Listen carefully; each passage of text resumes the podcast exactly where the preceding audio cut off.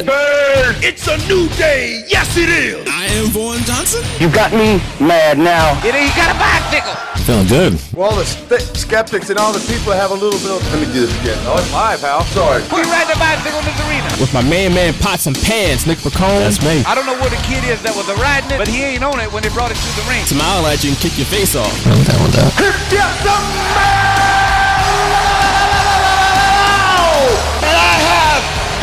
brain that you do. But I don't like it when things aren't going my way. Don't you dare be sour. He don't know nothing else. you know that But wrestling? he know that wrestling, boy. Give me a hell yeah. I said, give me a hell yeah. What's up, ladies and gentlemen, out there in internet land, and welcome to episode 264 of The Straight Shooters, which is available wherever podcasts are found. My name is Vaughn Johnson, and I'm joined as always by my main man, Pots and Pans, Nick McCone of Philly Voice and Philly Influencer. And yes, we have a yet another fantastic show ahead of us tonight. We're doing another deep dive. We're doing a lot of these lately. People like them, got good feedback about them. We're going to continue to do them. They're a lot of fun. And we got some other types of shows coming up later in the year, including a holiday wish list for professional wrestling. We're going to do some other deep dives, just not just wrestling shows, but on movies coming up, wrestling related movies and stuff like that. So that's all coming later in the in this year or next couple weeks, I should say, not later this year. The year's almost over.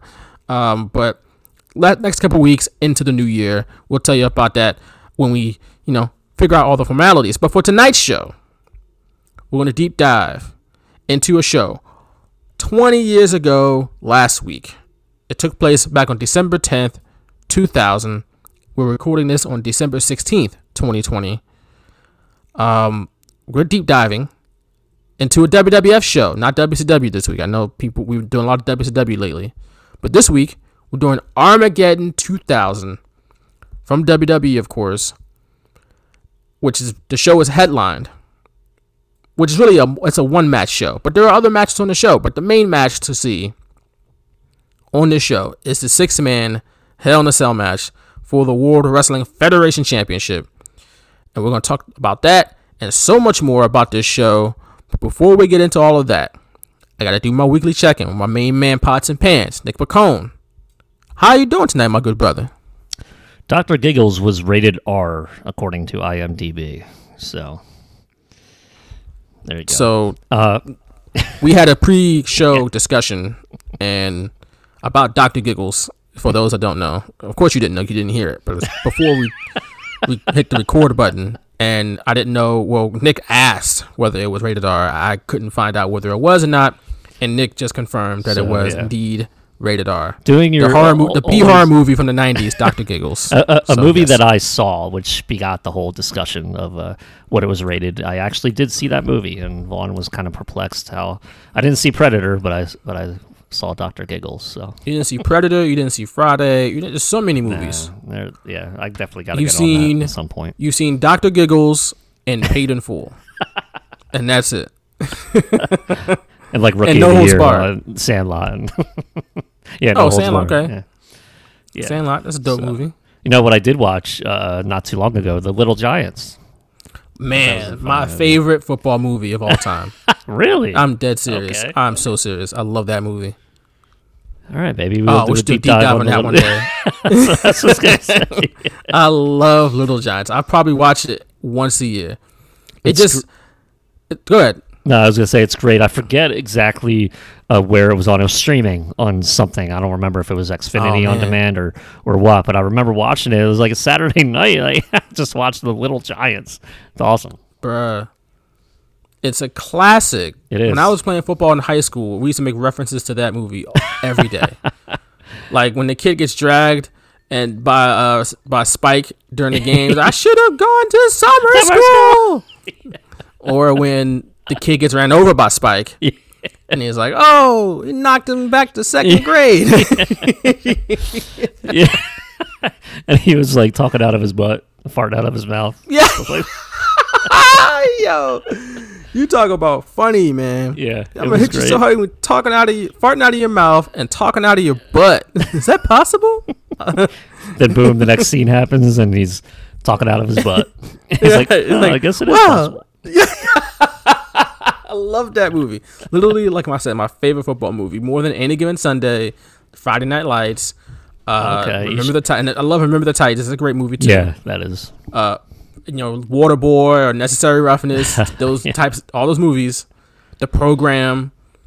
Um, Little Giants, bro. Like I just, I, it just takes me back to a time, at least for me as a little kid, when football was just football. It's just you just, Yeah. just went out and played, and it was just fun. And you got dirty, and you went home, and your mom got mad at you for getting clothes dirty, and you ate So- dinner, and you watched TV after that. Maybe some wrestling, maybe some sports, whatever the case may be. But it was just like, man, football is just football, and, and, and it's still just football. It's great to have that feeling. You know, as we get older, realize the business side of football and everything else that comes with it, and all the hard work that goes into it for a lot of the players and and the business side too. But man, it just takes me back. It just takes me back to like an innocent time of all of our lives. I think as kids, when we just run out and play, especially football. It's just like this is let's just play the game of football, and it's just fun. Got John Madden there drawing up the play Yeah, yeah. on the side of the bus. I was actually on that bus at, at the uh, Pro Football Hall of Fame Nice. Last I don't even year. know. Oh, that dope. makes sense that I was there. That's awesome. Yeah, the Madden Cruiser, man. The original. Well, I don't know if that's original, but it was dope. I know that. I'm pretty sure that that's where they were on their way to Canton in the movie. Yeah, he was. I, I went here and here and there, and I don't know where the heck I am. Then boom, this is where I wind up. I can quote That was great. like Do I do I, hand. do, do I get credit for that? That I watched that? Like Yeah, you? you get credit for that. That's, Oh, my- like I said, one of my favorite movies, All man. right, awesome. You get credit for that. When Definitely Ed enjoyable. O'Neill's trying to tackle the couch cushion, and his wife, he's like, "Hey, honey, hold the hold the couch cushion." the the race Brad. to get Spike and uh, Rick Moranis was in that little dinky like car, and he Ed, Ed is in the like the big Mercedes or whatever it was, and uh, it was just fantastic. Before he leaves the car dealership, he tells his, he tells Butts, Coach Butts, he's like, "You want to surprise me, Butts? Yeah, sell a car," and just leaves. All right, we got to stop talking about. I can talk about Little Giants for hours. Yeah, It's we'll one of my definitely have to do a deep dive on that. And Oh, listen, man. one we may have to do a deep dive on another movie that I watched this weekend. Yes, that's two movies in two Oh my weeks. God. Ghostbusters one, amazing. Have you not seen it before? or No, I, I have. The, Okay. One of my favorites. So I've seen that and Ghostbusters 2. Uh, two of my favorites of all time. And I just decided it was like available to watch on one of the streaming uh, devices. It might have been on on demand on Xfinity again. And uh, I think I just like searched it to see if it was available for free. And it was in, in my package. So I just watched it. It was awesome. dope. Brought Ghostbusters back a lot one of and memories. two. Ghostbusters one and two, definitely dope. But Absolutely. like I said, Little Giants is probably you got all the the legend, the, the, the top players like Emmitt Smith, Bruce Smith, Tim Brown, and then they do the intimidation thing. Yeah. Bruce Smith crushes the football and just tosses it to the side. and then they run after him and he scares them all away. That's great. I love that. That movie's so great. It's just a great kids movie. We may we may have to movie. we might have to uh, revisit our plans for the rest of the year. Maybe we do it next week. For real. Oh, my favorite line. I got the last thing. My favorite line in the whole movie is when Icebox dumps the cheer the pom poms and she goes to the locker room, gets her pads, and she comes out and she's gonna play. and she's walking onto the field and I guess Spike's dad is like, Hey, cheerleader can't play. Yeah. And and Ed O'Neill is like or I guess Coach O'Shea, he is the movie Kevin O'Shea. Yeah. He's like, That's no that's no cheerleader, that's my niece. And she's pissed. Yep. and she's pissed. That was great. like he knew he was in trouble when she came out like, of the ice and box. The funny part is, I remember kind of like you, you see the good characteristics of that character come out, of Ed O'Neill's character come out at that time, you know, and then Spike does lands the cheap shot on Junior, which is why Becky uh, comes in the game, and Right. you know he's like, "Hey, we don't win like that." To, to Spike's dad, so I was like, "Yeah, like I kind of want to root for him, but I know he's still a jerk." It was kind of like as a kid, I was like, "I don't know what to do," you know. So I enjoyed that kind of like, yeah, I enjoyed that. Classic movie. Zolfart, uh, Hot Hands. I I tried to pass one time in high school. Somebody called me Hot Hands. I was so dis- so depressed after that. Like, you can't can't call me Hot Hands, bro. I listen. I did get I to get the uh the uh the, the was it what was it pine tar or something like that? What was it? Yeah, stick 'em. yeah. It was stick 'em. Stick, stick 'em, and uh, I, I can't get the stick 'em on my hands and on my jersey, bro. Like I can't. You can't call me Hot Hands. Oh man. Just the sheer terror on his face when he knows that he's screwed after like before the play. He's running down the field, like Yeah. trying to move out his chest. That's a great moment of that. One of the underrated moments of that movie. Maybe like the funniest part because I was literally laughing out loud. Yeah, so we should definitely either deep dive or live commentate or something. Probably, I don't know, man. It's just Live a- commentate, I would be up for too. I mean, It's it would so be. good. It's almost a two-hour-long movie, but it's not exact. Like it w- flew by because I remember I remembered how much I loved it, and then it didn't really feel like an hour and forty-five minutes or whatever it was. so It's so good. Yeah. It's so good. Also, transitioning out of, of Little Giants, very good.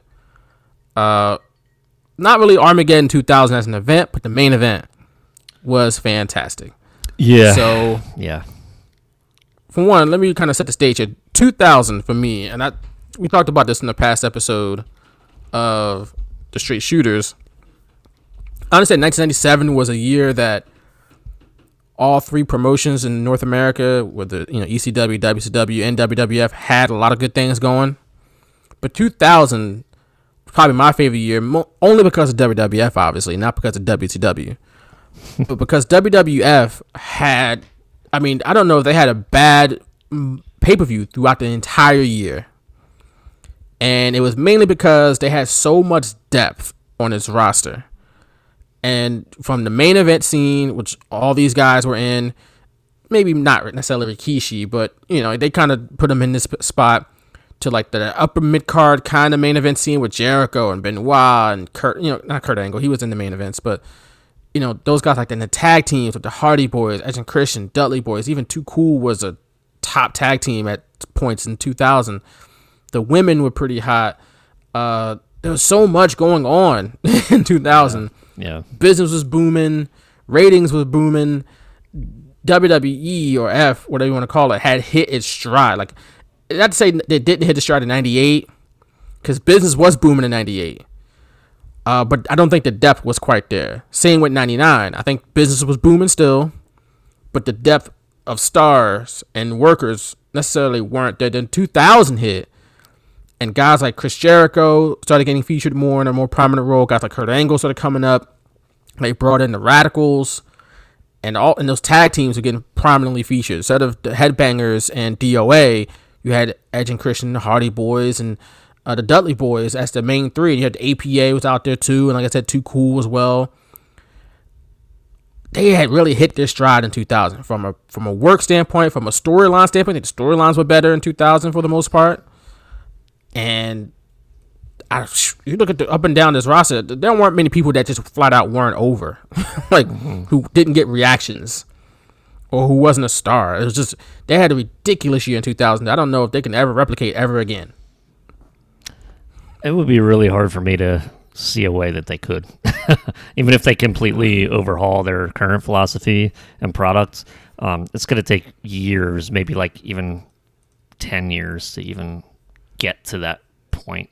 Um, social media may help in this day and age, but uh, what they were doing on December tenth, two thousand, was out of this world, honestly, and so different for me as a fan as well. I was loving every minute of it, but at the same time, it was so different than what I had grown up with in, in like the early '90s and mid '90s that I was just kind of like, I, I thought this would be the norm from now on, and obviously it wasn't. But It's just this wasn't even like that great of a show, and it, it wasn't was- it was- WWF show. brutal. It wasn't even my opinion. WWF's best show of the year, but not even close. I would WWF's best show that year, from top to bottom, was probably SummerSlam. Maybe I I would, wouldn't say WrestleMania was. I, I would don't I would go either the Royal Rumble yeah, was dope. yeah. I was gonna say Royal Rumble or No Way Out, just uh, based on the story, the biggest story going in, and it seemed like I'm everything else like was kind of yeah, because SummerSlam had the triple threat. SummerSlam had the triple threat main event, and it had the first TLC. What was? I don't even remember SummerSlam main event. That's it was the Rock, Kurt Angle, and Triple H. okay. I, I That's when prob- Triple H and Kurt Angle had that love triangle going with uh, uh, Stephanie and stuff like that. Oh wow! I thought for some reason But I thought that was after this, but wow. No, the I- Fully Loaded definitely- the month before had I think it was Rock versus Benoit, right. Yeah, that- I Jericho versus remember. Triple H, Undertaker Right. versus Angle. Right, and I remember making a big deal about it, seeing it being made a big deal because WWF was pushing new stars and younger stars, and they, that was like a triple main event. They were kind of pushing uh, on that pay per view, so I definitely remember that one. I can't believe I don't remember SummerSlam that well. Ugh. yeah, bad- I mean it wasn't Bad like for me.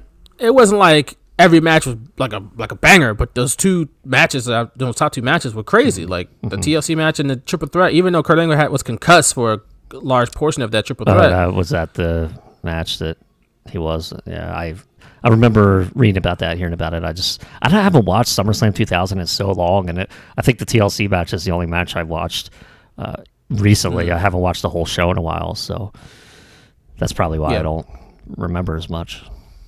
big big year for WWF overall, and it culminated with Armageddon 2000 with this six man Hell in a Cell match. You got Kurt Angle defending the WWF Championship against Steve Austin, The Rock, Undertaker, Triple H, Rikishi. And that's it, right? A whole bunch of anybody in nobodies. Yeah, that's it. that's it. I took a lot of notes on this match, surprisingly. Yeah, Yeah, me- me all those too, yeah. guys. And as much as that sounded like a cluster and a half, it turned out great. We're going to talk about it later in the show, but we got a lot more show before that. Uh, almost three hours worth of show Hmm. Uh, before that.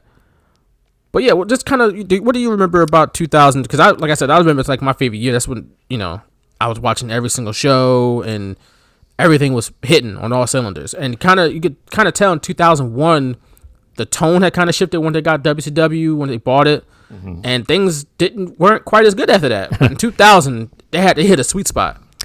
Yeah, I was in my sophomore year of high school uh, during this pay per view. I had obviously started in uh, September that year, so my fandom definitely kind of changed once WCW was bought and uh, they started doing things that way.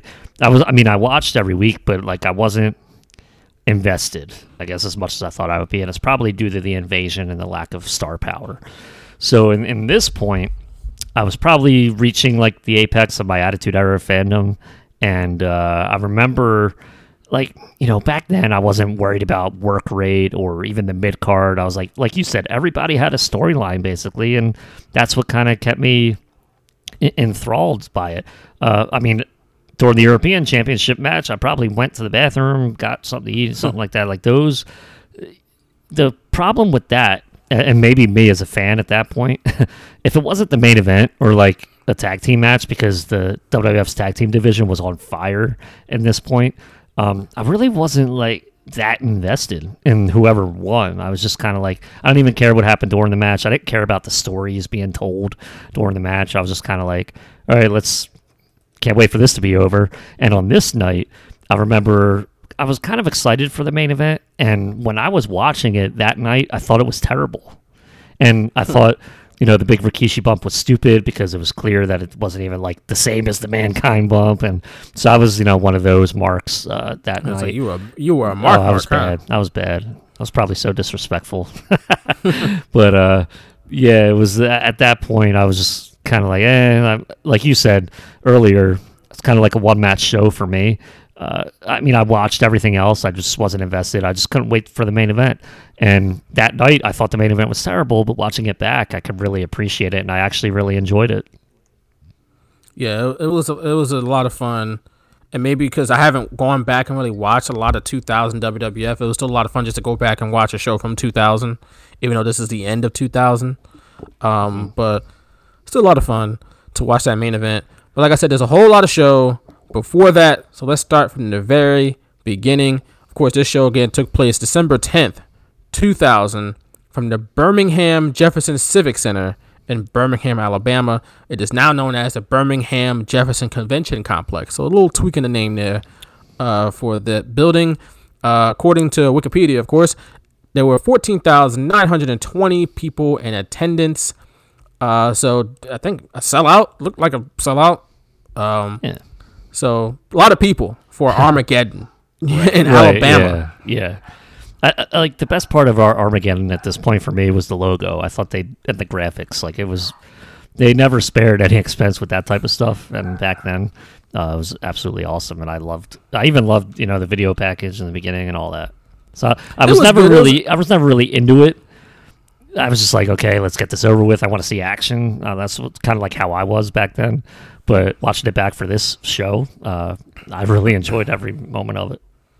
Yeah, the, the video package had the, the song, the the end is near song, and a lot of nuclear ex- I remember it. Brought back memories. That's kind of close. That's kind of close to how you sounded. Um, but a lot Your- of nuclear Your dog's not a explosions. fan. Your dog's not a No, fan. No, my dog is going crazy. I'm, I'm, this dog is ridiculous. um, and I'm not even on the same floor as this dog, by the way. Um, but uh, the dog, not the dog, the video threw me off, Nick, by mentioning my dog. I was trying to, I'll do my best to ignore him. All right, Um, I'll try to ignore it. but- I hear it again. the video had a lot of nuclear explosions and devastation and stuff like that. It was kind of weird. This is like we're just making light of the fact that people are victims of nuclear explosions. That's like, true. That's true. Like You know, it's like what is this? WCW World War Three? Like, come on. Yeah. I don't know. It's something weird. Um, the theme song for the show. If you watch this on the WWE Network, you would never know this, but the theme song for the show, and I remember this vividly, because they played it a ton, was "Sweet Home Alabama" by Lynyrd Skynyrd. And I guess they paid for it. They were like, "We're gonna play it every chance we got." so I remember hearing that over and over again because the show again was in Birmingham, Alabama. Didn't really fit the whole end of the world theme, but you're in Alabama, you get a chance to use Lynyrd Skynyrd. I guess you're gonna use it. So is that what that said? what? It was the actual theme of this show. That was a theme song. Yeah, you don't remember hearing that song? What? When you listen to some WWE Network, you hear a knockoff version of that song. But I thought it was uh, the Doors in the end. Did I miss that? It was that song too. That that song in the beginning. oh, okay. But when they played the like the song they would play throughout the show, that little knockoff like guitar song they had, like the generic Oh, song. You know what? Probably didn't even notice it. How funny right? is That's what I'm saying. You would never know if you just listen to the WWE Network. wow.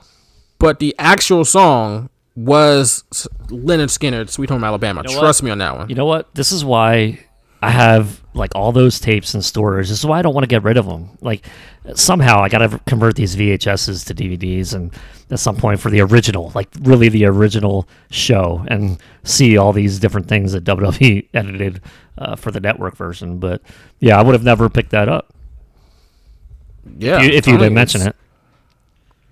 telling you, it, it, that was the song. I remember hearing that song a ton for that Sweet, uh, show. Sweet Home Alabama for Armageddon. Oh my goodness. right. It just it didn't make any sense. But trust me on this one. I remember hearing that song a lot. I remember hearing that song a lot, and it, like I said, they played it a lot. And every time, like you said, you hear that little kind of funky little song they would play during the show. Yeah. that was covering up Sweet Home Alabama.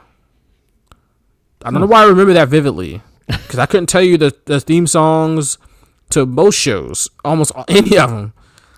But I remember that one for some reason. So, All right. all right. Well, they showed the arena. The arena was packed, but even WWF New York was packed. Like people went to a restaurant. Can you imagine this in, in in- well, not really in 2020. You can't imagine it now, but 2019 or hopefully in 2021, people packing a restaurant in Manhattan to watch a WWE pay per view. I think you would have to pay people to go. Like think about that. You go, you'd Yeah. go to the arena. You'd go to the show. You might if the if you if you know of a bar in your town that shows WWE pay per views, you and a couple of your friends might go, right? Go hang out at the bar. They're showing it, right? Um, but could you imagine? And it, this is this is a WWF restaurant, so, but still, can you imagine any restaurant in the last five years being packed to the gills with people there to watch wrestling? Uh, five not years? boxing, not MMA, not Mayweather, not not not McGregor, not any of the top fighters to watch wrestling. Uh, Buffalo Wild Wings, huh? No, I, I mean I guess it's some. possible. It's possible, yeah. But I would mean, it be packed? Uh, probably not as packed as it would be for UFC at that point, but uh, Because I remember I was in the Buffalo Wild Wings in like 2014, 2015 when Ronda Rousey had a fight against somebody. I can't rem- remember who it was. She whooped this poor woman's ass in like seconds. And the bar was packed to see Rousey. So I couldn't imagine that for a wrestling show. Unless it's like a bar that everybody knows that shows wrestling and all the wrestling fans in the town congregate there. right, yeah, every single one. You know? right. Like all of them go there because they know this is the one bar that shows wrestling and they're open to it. Yeah, that's that's a good point. Uh, I remember always wanting to go to Buffalo Wild Wings for like pay per views, but it never just kind of happened.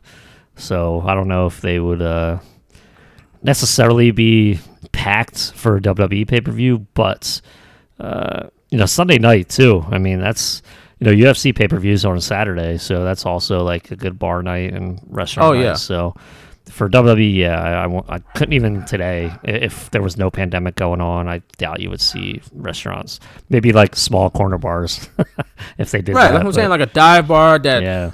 the owner is a wrestling fan, or the manager, the night manager is a fan, so he allows it. Might pull a projection out and throw it up on a projection or something like that, or has a big TV where they allow people to kind of you know huddle around the TV and you know in the back of the bar and watch it. You know what I'm saying? Like, yeah, but that's the only way. like, Yeah. like, I feel like that's the only way that's happening. Um, but it, was just interesting to see. Uh, right off the bat, though, we get the the, the cage lowering music because it's, it's Hell in a Cell. So why not show it off and get the cage lowering music and lighting? And the whole big thing is that uh, Mick Foley, commissioner, he's the commissioner at this point. Uh, after he was retired from a Hell in a Cell earlier in the year and WrestleMania match too, but he was made commissioner after that and he, you know, hey, he said, hey, we're going to do the six man Hell in a Cell. Uh, Vince McMahon did not want it to happen, but Foley was like, look, if somebody gets seriously hurt in this match, I would resign. So they talked about all that. They, then they showed Vince McMahon arriving in a limo. Uh, he's using the cane because The Rock, Steve Austin, and The Undertaker all beat him up on a Raw. I guess the week the, the week prior. I remember that segment too. I just don't know when it, exactly when it happened. But it's, I remember we criticized Halloween Havoc '98 for not having like a match right away in the ring. WWE did the Yeah. same thing, yeah, but it was the segments were much shorter, and we got a, a clip of Vince McMahon who was way over, right? Um, and I- it was better. And then we got Vince McMahon saying, yelling at Pat Patterson, "I don't want no any damn coffee. I'm not in the mood for no coffee." And he's limping away. Uh, but I still was like, it's not a great start to the show, but you know, whatever. yeah. I remember being confused as like why he was so adamant. Even when we were talking weeks ago about him getting the truck to try and pull the cell away, I just don't remember why he didn't want the Hell in a Cell match to happen. And then obviously it came back. I think they even showed him say, or he came out for a promo too. And Yeah. Basically just said he wants to protect his investment. So I was like, okay, I guess if that's the story they're going to go with. so, uh, but it was so funny. It made for some hilarious uh, interactions this whole night. And by the way, in the beginning, where they arrived in the limo, I didn't even notice this watching live until I just rewatched it. When he walked right by the truck that they would use Yeah. later on, I was like, oh my Yeah. god, like that's hilarious. Like I didn't That even notice that. So they're already foreshadowing, and that's that's the type of stuff that you will not see today, and and really any wrestling. I mean, they just don't pay attention to that uh, in mainstream wrestling anymore. And I was just like, And- man, that was just like a perfect shot because they didn't even highlight the truck. He just walked right past it. I was like, wait, that truck looks familiar. But they showed the truck again during the Kane and Chris Jericho match when they fight backstage. yeah, So we see it twice. I think Like, we a actually see it three secret that this truck is times. Because there was another uh, moment where like the people are eating their lunch on the back, or is that the same? Right, that's I think that was during the Jericho oh, Kane okay. match. Okay. Like, Yeah, that's I'm not going referring to. further in my notes, so that's hilarious. Mm. So yeah, the truck made multiple cameos throughout the night. We'll see it again for a big spot later on. Opening match though, it's time for a match to get in the ring. We got an elimination, what they call it, an intergender elimination tag team match. It is the Hardy Boys and Lita, Team Extreme, going up against three fourths of the Radicals, Dean Malenko, Eddie Guerrero, and Perry Saturn. Were they still the the, the Radicals at this point, or were they just like the Benoit kind of split off on his own? I mean, I think I technically recall. they were the I th- on the chyron. I'm pretty sure it was it said radicals, but I, I mean I could be wrong. But yeah, they were definitely still a group, and uh, which is funny to me because I couldn't remember them even staying together that whole year. But it's almost been a year since they've Oh. been in the WWF at this point. Right. So They came up like January, February yeah, of that year. Yeah. Yep. Uh, they weren't at the Rumble. I know that. I think No. they came out like the night after or something like that. So yeah, it, was, like yeah, uh, they were late January, early February. Yeah, so uh, one thing I wrote here before the match even started was that the Hardy Boys and Lita were hella over, and I think people kind of forget about that unit of not just the Hardy Boys but Lita as well. Man, they had people you know at the palm of their hands when they made their entrance. People would go crazy. It was the teeny boppers who were into like that kind of punk rock kind of feel that was popular. You gotta admit, it was popular in 2000 that kind of punk rocker, kind of rebel type of vibe they had. Like they just kind of lived for the moment. And that's kind of what they did when they did those, ex- you know, those extreme, death-defying moves. Yeah. And you know that constant adrenaline rush. They were hip for that time period, and they were cool, and they were over, man. Yeah, and they did a lot of like people loved that three person spot. It might have been that TLC match at SummerSlam where uh, Lita came in and like the Hardy or was it? Did, did they were they like all three stomping somebody or there was uh, and there's an image in my head where all three of them are like stomping somebody and the crowd is just going absolutely bananas. It might not be you know around this time frame, but uh, the Hardys and Lita were like at the hip at this point, you know, like and that Lita even in her own matches, you know, she was popular because of her, you know, partnership with the Hardys. The Hardys were popular because everyone loved Lita, so it was like a perfect marriage almost, no pun intended, you know, with Matt and Lita and their relationship. But that was just like fantastic. yeah, like I said, they they just kind of fit the time period very well. Like they're all like kind of free spirits and stuff like that. And yeah, it's, it's the thing is they both Matt and Jeff like wrestle in the same exact gear to this today, and it's like it doesn't quite look as good Yeah, today, twenty years later. It you know, Matt's wearing like the velvet or whatever Yeah. suede shirt, Yeah. and Jeff has still got the um the stuff on his arms, which some people, I mean, some people that's Jeff Hardy's look. You know, I'm not gonna say I, I, I like I respect both of them for their what they've done in the business. Obviously, I'm fans of both of them. I'm just saying you don't see too many people walking down the street with the what, what kind of pants are those? The the the, the parachute pants, I guess are called. I don't, I don't know even what know. kind of pants they're called. bell bottoms. I guess I don't know. I mean, I, maybe some people still do wear them. I just don't see them that much, and, and and he has the stuff on his arms and whatnot. Uh, but you know, they're still rocking that. They they're still trying to make it look good, you know. But uh, but for that time period, they were super over. Uh, somebody who wasn't necessarily over in WWF, but they were kind of over in WCW was Dean Malenko, who went from the Iceman in WCW to a sleazy playboy in WWF. It's like like they try to get some personality out of him because he didn't have it in WCW. That was his gimmick. That he was the Iceman. So they was like, no, we're not going to do that here. We already got like Stone Cold. We don't need somebody who who's who's like a temperature based character. like unless you want to be Chili McFrost or Fang McFreeze, we don't need Yes. that. So whatever those names were. Oh man, Uh, we don't need that. So we're gonna make you a sleazy playboy, and that's what got this match. be- You know, that's how this match became to fruition because, uh, so, what, Malenko won a match to get a date with Lita. And yeah, then- he ma- he made her tap out to right. to, to win a date with her. So so weird. weird. This Very is after Vince. Russo, by the way. This is after Vince Russo left. Right. As I'm saying, not every storyline hit. Most of them did, but there was they they hit on a lot of things, and they, still did. had some misses because you did. can't be you can't bat a thousand, right? Nah. Um, unless you bat once and you hit, that's a thousand. There we go. there you go. But uh, so he wins the date. They go on a date. Lita's down to her underwear, looking good. Malenko's in his bathrobe and his socks. Like, Definitely, yeah, I baby, let's remember do that. it. I remember that segment quite well. I don't at all, honestly. um, it's crazy because, like I said, just like my favorite year, but there are so many. I have to go back and watch a lot of this stuff because it's just. I I, know it. Was WW was on fire in 2000. I, I remember a lot lot of the big moments, but there are so many small moments in between those big ones that I forgot.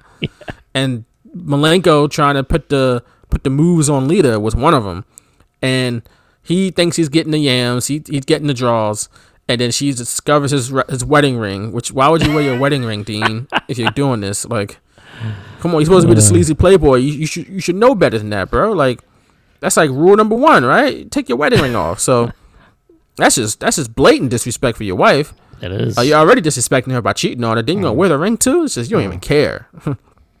but he was just like, "Do me a favor, ignore it." yeah, you know it's crazy. A lot of dudes probably say that too. Don't worry about that. That's just that's just piece of metal. I don't mean, not, mean nothing. that's messed up. But she discovers it. Then she what did she she oh she turned the lights out. They yeah, turned the lights he, out. he actually Jeff turned Hardy the lights appears. out. It's hilarious.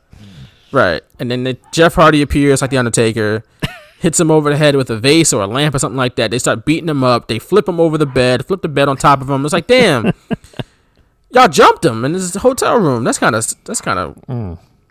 you know that's kind of crazy. You know, Well, he deserved it. Cheating on his he wife. did deserve it, but you didn't deserve to get jumped. You could have just you know, Oh yeah. I don't know. He's Three on lucky. He's lucky he left that room. They only needed Matt in there. They didn't need Matt and Jeff. Yeah, that's funny. But I, at this Yeah. point, I'm not sure if they were doing like the Matt and Lita on screen type of thing. I, I don't remember, so That's a uh, good point. could be why both of them. I don't know. That's fair. That's 100 percent fair. Your dog agrees with me. Yeah, he got a lot to say tonight. He He better get his own damn podcast.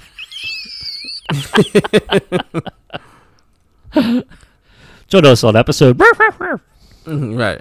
Pretty much. That's this is the dog episode, apparently. uh another thing I noticed before this match started was that Eddie Guerrero was wearing a singlet. Yeah, I noticed that too, actually, and I was like, I'm I'm thankful that he got rid of that at some point.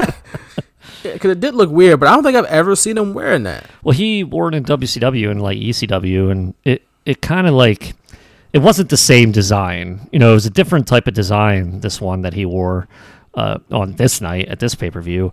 Um, but yeah, like I, I I was like I got used to the in WCW when he just ditched the top and he just wore like the tight pants, uh, the tights. when he was wearing the tight pants.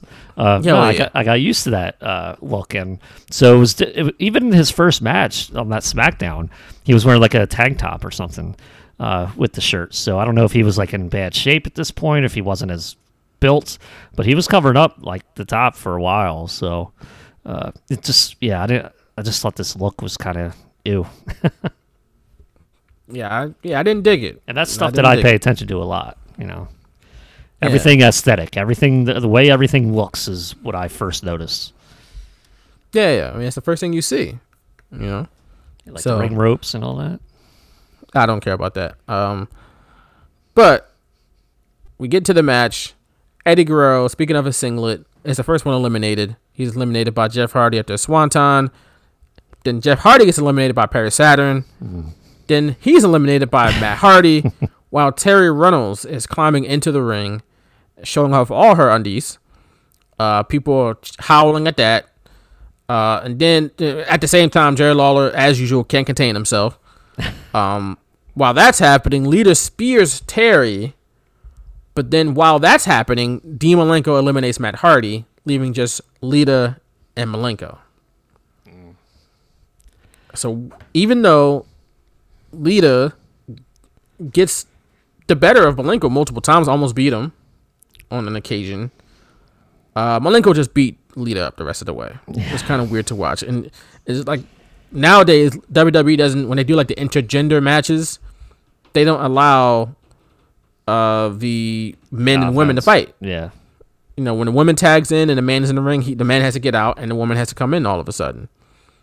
Uh, but back in 2000, they didn't give a damn, and Malenko is just suplexing Lita, and then he puts her in the Boston cra- oh no, the, Texas Cloverleaf, and Lita taps out. Which is, you know, you, you make that point, and even later on, we're going to see another intergender match, and it was almost like they were trying to nor I don't want to say normalize it, but uh, I guess not make it a big deal and be like, okay, yeah, like me- women are going to fight the men, and obviously, like it didn't seem. I don't want to say it didn't seem out of place, but I wasn't like. I almost felt normal watching it at the time. It's like, okay, yeah, men are like, or just, or women are just as good as men are, so that's why they're doing this type of stuff. When really, obviously, that the reason was just storyline purposes and here and there, like telling a story. It wasn't really about women being equal to men, but that's what I took from it, you know, back then as a kid, you know, watching this, Yeah. and I was just like, yeah, like women can wrestle men like it, that's normal now and i didn't see like any problem with it i guess on the surface Right. It they did try to normalize it, but it also felt like they were also like when Malenko kind of got the upper hand, mm-hmm. And Jay was like, "Oh, come on, like don't do yeah that." Like, yeah it was almost like they were still like it yeah they were still like saying like, "Hey, she probably shouldn't or can't isn't capable of beating him because she's a woman." That's true. So the fact that he's beating her up and he wait, what did he do after after the match? I think he suplexed her after the match, something no, like it that. was like he su- superplexed her from the top and then he would like That's why. do the fake pins and like kind of Right, he would lift her head up. yeah so stuff like that, yeah. like oh, you could just beat her, and then he tosses her out of the ring after the match. yeah that's good that's a good point So it was still kind of weird. Like it's not like they were like coming into the match knowing that these two people are equal. The genders doesn't really mean as much because they're they're fighting for the same thing. They're I both fighting for a win. yeah i guess It was still my- kind of implied that she she's at a disadvantage because she's a woman. right i guess my He's a man. my point would be better made for a match later on in the card so right. that's because she what was I the ex- yeah. Chi- 'cause with Chyna and Val Venis because Chyna was the exception. right so Uh, Lita, it was, it was almost like Lita got her offense in by like luck and happenstance. Yeah, and that's. Malenko took over, that was it. So you know, I, some people are all with uh, intergender intergender wrestling. Some people aren't. Uh, I'm kind of just neutral on it. You know, if it's if, if a promotion wants to do it and it works for that promotion, fine. If they don't, cool. You know, uh, you know, boxing and MMA doesn't do it.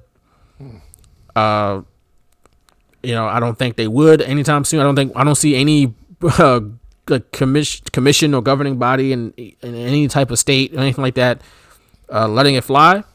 right Uh, I don't think people, the masses, would be comfortable if like a Conor McGregor just punched the hell out of uh, Amanda Nunes and you know just you know knocked the lights out potentially or just punched her in the face in general. Didn't knock her down. So who knows? But um, it was happening on this night though, and Malenko beat Lita, made a tap out to Cloverleaf, tossed her out of the ring after the match. Um, and I just wrote down this whole story is pretty much that some sleazeball didn't get sex from somebody. His advance got turned down. so he's mad now, beats her up and tosses her out of the ring. Yeah, that's kind of the story where you lose me, and it's kind of like, oh, okay, Yeah, it was kind of weird. He's a sleazeball yep, at the end of the day. So, whatever. Lita did an interview after the match, which is rare that you see a loser of the match get interviewed right after. But she's like all messed up, and she's like after the match saying like, "I, I knew I can, I know I can beat him. I know I Yeah. can beat him." I don't know if she eventually did beat Malenko. Maybe she did. I do not recall. I don't either, and I didn't bother to look it up. Uh, I just figured Me that's neither. what they were going for. Maybe they had a rematch the next night on Raw. Who knows? But um, th- there had to be a reason for that. But at the same time, it was like almost a waste of time. Like she could have done the same thing the next night, or even later in later in the locker room, or, or with an interview with Michael Cole. You know, right there at ringside. You know, when Matt and Lu- Jeff come out to you know kind of pick her up. That's just uh, weird visual. I was like, okay. Yeah, it was a weird match overall with a lot of talented people involved, and it was weird too because it felt like at multiple times they were just out of sync. Like things just weren't Oh, yeah. quite especially the in sync, right? Especially especially in the beginning, which was surprising given the talent involved in that ring. We you know Hardy Boys Hall of Famers, Eddie Guerrero is a Hall of Famer, Dean Malenko, I don't know if he's a Hall of Famer, but he's he's a great talent. Perry Saturn, the same thing, and Lita's a Hall of Famer. So all the people involved in the match, and yet they just couldn't get on the same page in the beginning, and it kind of messed up the chemistry of the match. It was weird. Yeah. We move on to a backstage interview with Lillian Garcia interviewing the reigning and defending WWF champion Kurt Angle, who was doing Hindu squats, it looked like, or some type of squats, and he did not want to be interviewed. But you know, he, he you know gave a you know heel interview and talked about Alabama, and people in Alabama called him Hicks and whatnot, and you know usual stuff. Um, but the one thing I noticed here, was that the way they set up interviews back in 2000 was so much more realistic than what they do today. Uh, instead of the, and here's my guest, Kurt Angle, and Kurt Angle walks in from the right side of the frame, which they always do, or the left side, I guess, but mostly it seems like the right side every time. He's already in the middle of doing something in his locker room, and she comes up trying to get an interview. She asks him why he's, because he's a living, breathing person who's not just standing off camera waiting to be introduced, you know, to the camera which is dumb. That's not how anybody shoots interview. You look at any sporting event, the guy is always there. Like he's just there. He doesn't have to walk into frame and to get the crowd reaction. It just doesn't make any sense. One thing I noticed too was that I don't know if you noticed this, but the camera was always was never stationary. It was always kind of moving. Even if the movements were slight, something it was always kind of in motion, but not like the way it is today in WWE where it's shaking like the shaky cam. It's not like that. Like when you're seeing a match or a backstage fight. I'm talking like it's always like some type of like back and forth type of move- movement. It's always kinetic, but not in a way that's like vomit inducing. It's just it was just I guess a way to make it look kind of like exciting. I don't know. And then you would see like odd angles being taken from the cameras. And I guess this is just like a 90s and the early 2000s thing with the way TV and movies were shot sometimes. But it's something else you just don't see anymore. I don't you don't really see the angles at least or the camera movements. You don't see that stuff anymore on TV for the most part. Not just in WWE, but in TV overall. But back in 2000, uh, this was like a normal thing, and it. I don't know. I, I don't. I don't know if I really liked it or not. It was just something I noticed that was just very different. Yeah, I didn't notice that at all. So, uh, but the funny thing is, you know, I, I was a big fan of his promo. You know, like he, especially him saying he was going to shower, drink ninety nine percent fat free milk, and then hop on the first plane out of Al- Alabama. You know, I was all in for the humor and whatnot, but I didn't notice uh, how they were shooting it or any movements like that.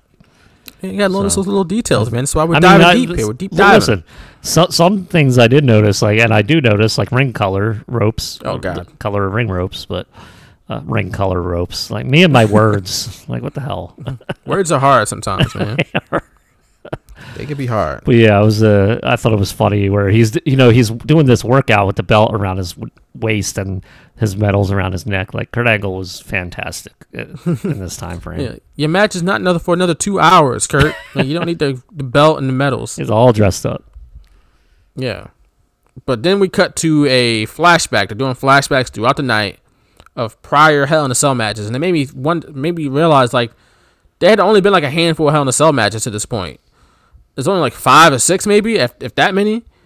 Um, before 2000, had, and they like- only could call back to like three of them. They only Yeah. called back like two or three Hell in a Cell matches. They did. They all these moments were like some of them were from the same match. Right. And the first one we got was from when it was from No Way Out earlier in the year, uh, when Cactus Jack went up against Triple H, and Cactus Jack went through the cell and through the ring uh, during that match. Um, so yeah, it was just like okay. And uh, the one thing I did notice, like they had the WWF home video logo on their screen, Yeah. which is like, Yeah. man, remember that? The people had home video like departments. Yeah, this was uh, right after they said bye bye to Coliseum video, and I was like WWF home video, and that's a cool logo, which like a thicker WWF logo in the background with then the scratch the sketch logo in front of it, and I was like, why don't they use that? Why don't they use that? they never they used it for like the WWF magazine and WWF home video, but not the uh, not like the little watermark on live TV. But I like that logo. home video.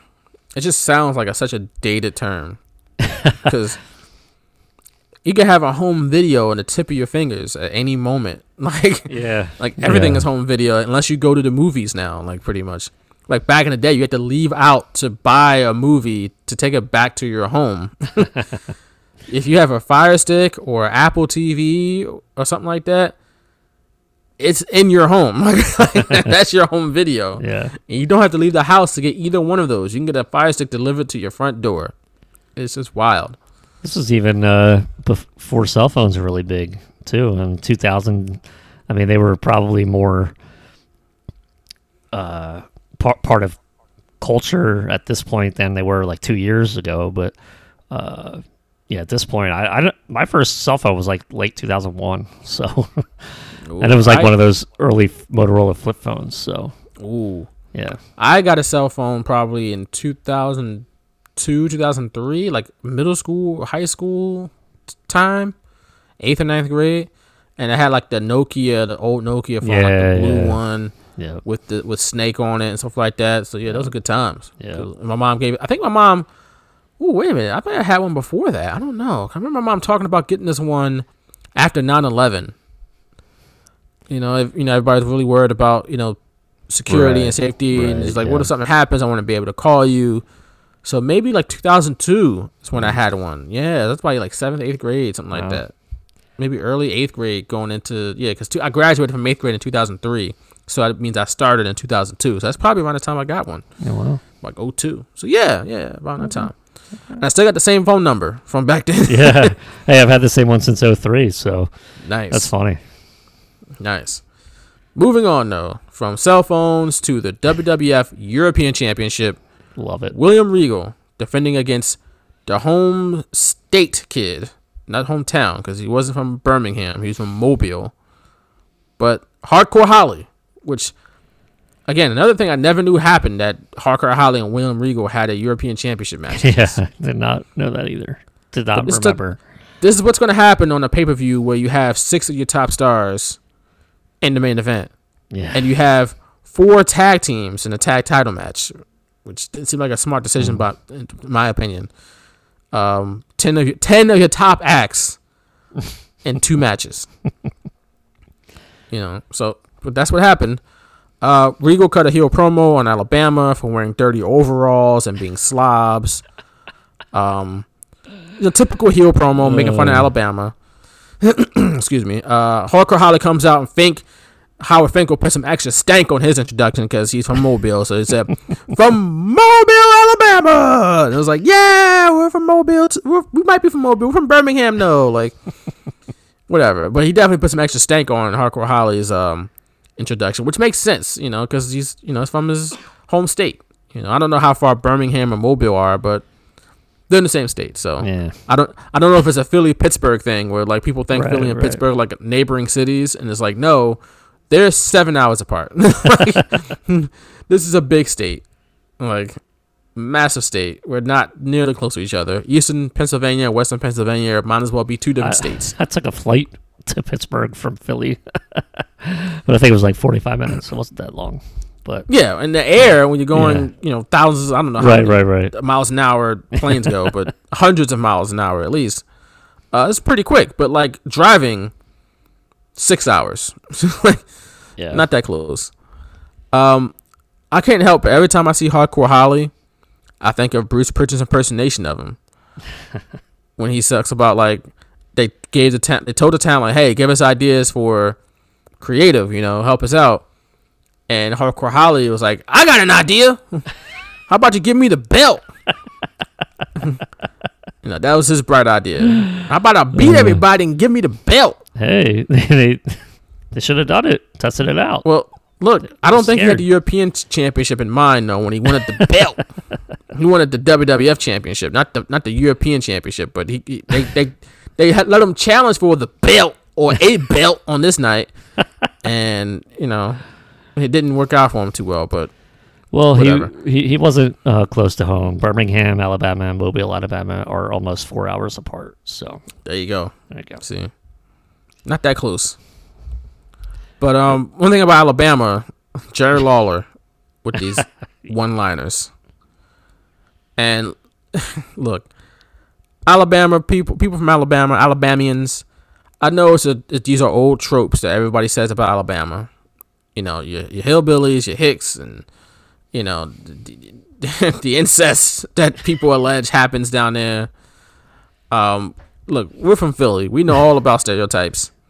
You know, people That's true. still talk about the time people yeah. threw Santa snowballs at Santa Claus like 50, 60 years ago. We weren't there, bro. We didn't do none of that. Who cares about Santa Claus? Honestly, you're grown men and women. Why do you care about Santa Claus so much? Uh, you know, people talk about how rowdy the fans are and blah blah blah. So we are we we empathize with you, Alabama, for all the tropes and the stereotypes you guys endure from people who aren't from Alabama and specifically people who aren't from the South because they're the ones who love to make fun of you guys, especially like a, a Vince McMahon and Kevin Dunn. Oh, mm. couldn't wait to make fun of the Southerners. Mm-hmm.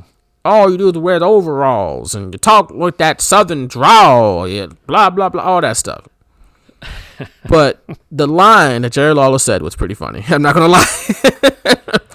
when he said that Alabama's slogan was four million people, fifteen last names. Like, oh man. Wow. Again, I missed that one, but oh my goodness. my God. Look, again, Alabama, Alabamians, we empathize. Okay, we get it. People look at the snow, the Santa Claus snowball thing. You know, batteries and oh, the vet veteran stadium had a jail. you know, like, you know, stuff like that. Oh, don't you like cheesesteaks? Like, yeah, I, I do like cheesesteaks, but not everybody eats cheesesteaks in Philly, bro. Like, okay, oh, is that all you guys eat? Is cheesesteaks and soft pretzels? Did you go to Patagino's too? Like, no, I did not. you know, did you see the Liberty Bell? Is it like right next door? Like, no, it's not. You know, all that stuff. So we we empathize. We understand the stereotypes and the tropes that you have to deal with. We we go through a lot of the same things. But that line was funny. I'm sorry. That line was funny. Damn it! Not happy with your NFL picks or fantasy lineup? Luckily, we have you covered. Follow Fox Sports The Gambler for its Sunday service. This is what we needed. Our sports wagering wizard, Mark Drumheller, fantasy guru, Tony Jigsaw Cotillo, and Eagles insider, Victor Williams, serve up a Sunday feast That's what you do, TP. of winning players, picks, and everything you need to start your work week off on the right foot. Always tune into Fox Sports The Gambler on the iHeartRadio app or 1025 FM.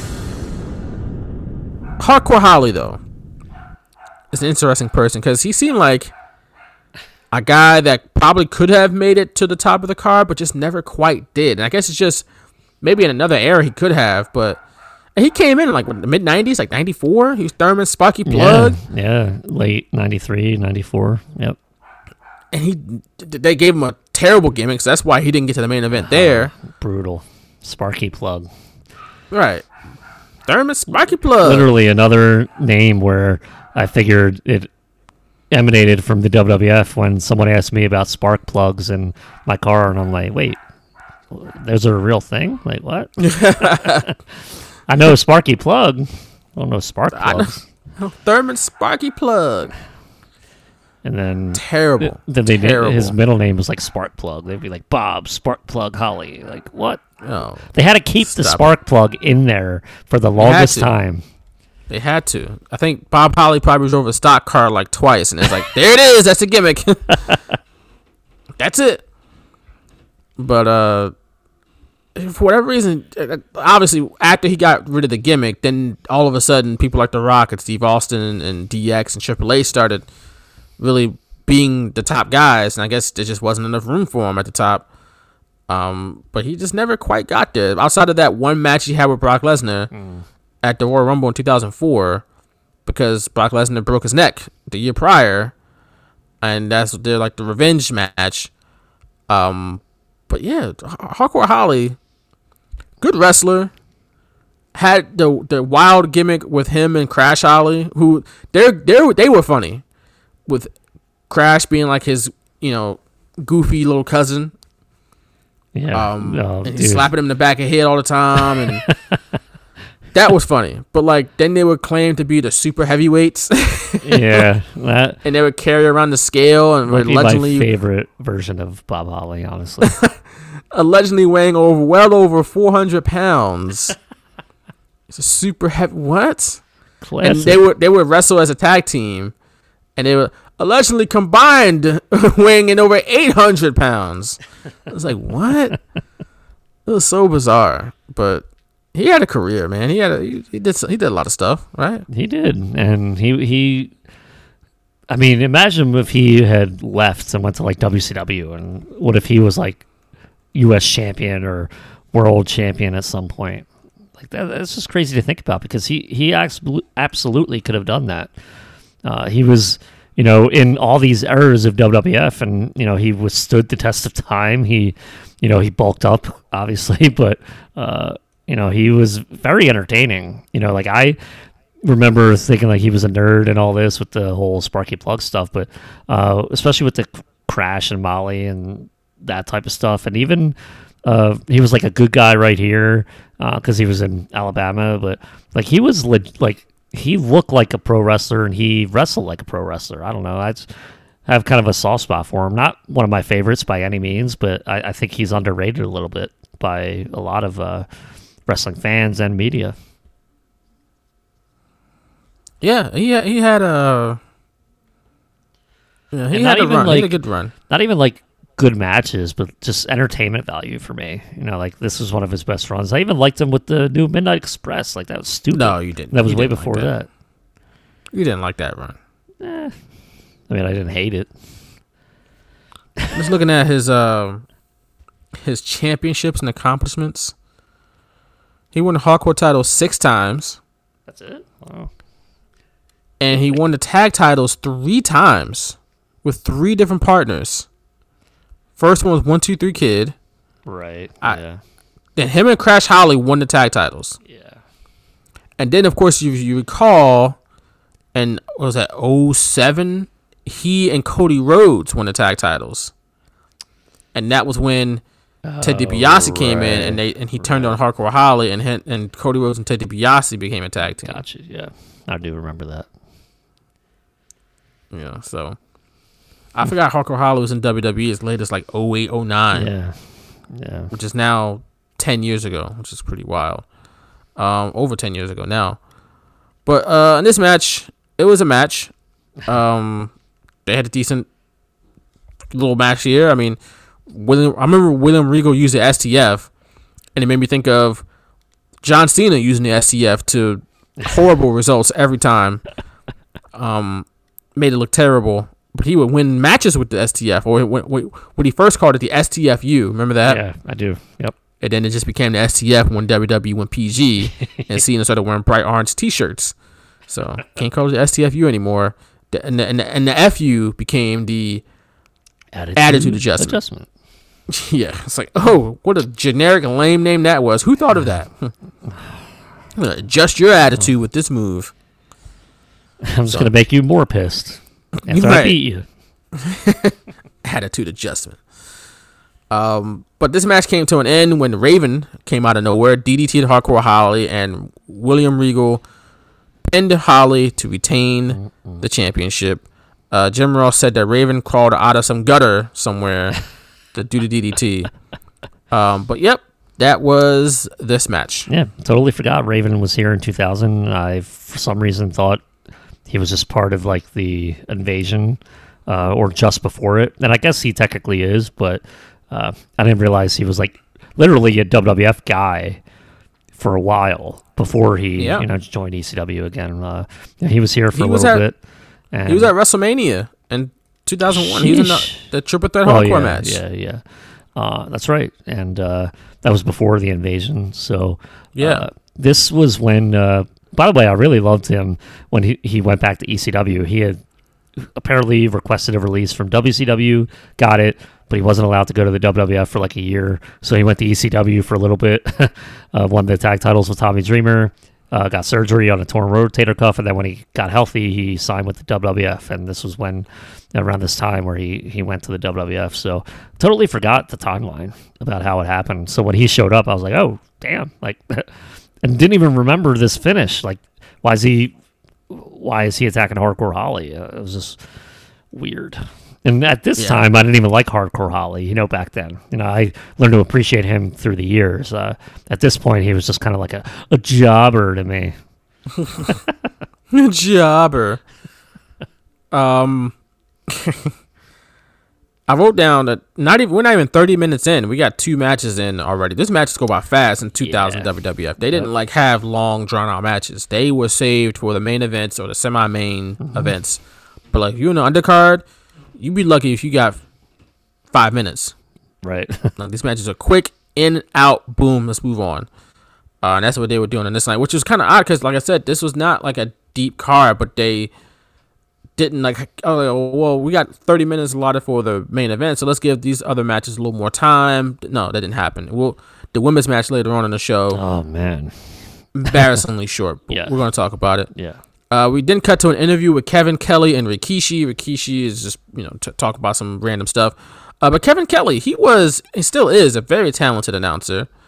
Uh, he used the brunt of many, many, many jokes from The Rock, uh, who called him a hermaphrodite on I don't know how many occasions, which was just like wild in hindsight. At the time, it was like woo ha ha, so funny. But now it's like, oh my god did it like every show, Raw, SmackDown, Heat, no matter what, what show it was. Kevin Kelly was the brunt of The Rock's jokes during the promo. Uh, but he's still working in wrestling, obviously. He's carved out a nice career for himself, calling matches for New Japan. Uh, I don't know if he's still calling matches. I don't think he's calling matches Ring of Honor anymore at all. Uh, I know he was a couple years ago, but Ian Riccaboni is calling it for Ring of Honor now. But he's calling matches for New Japan on the English commentary. And I, I think Kevin Kelly is a great announcer. Like I think when he was with Ring of Honor, he was a very good announcer over Ring of Honor. Uh, but now he's doing New Japan, and shout out shout out to Kevin Kelly. Yeah, I know him mostly for uh, that Monday Night Raw, the Austin Pillman gun angle and all that. And he was he was actually like one of my favorite parts of that because uh, you know Vince would always go to him and he'd be like, I, I heard explosions and I don't know what happened. Someone turned out the lights. Like Kevin Kelly was great that night.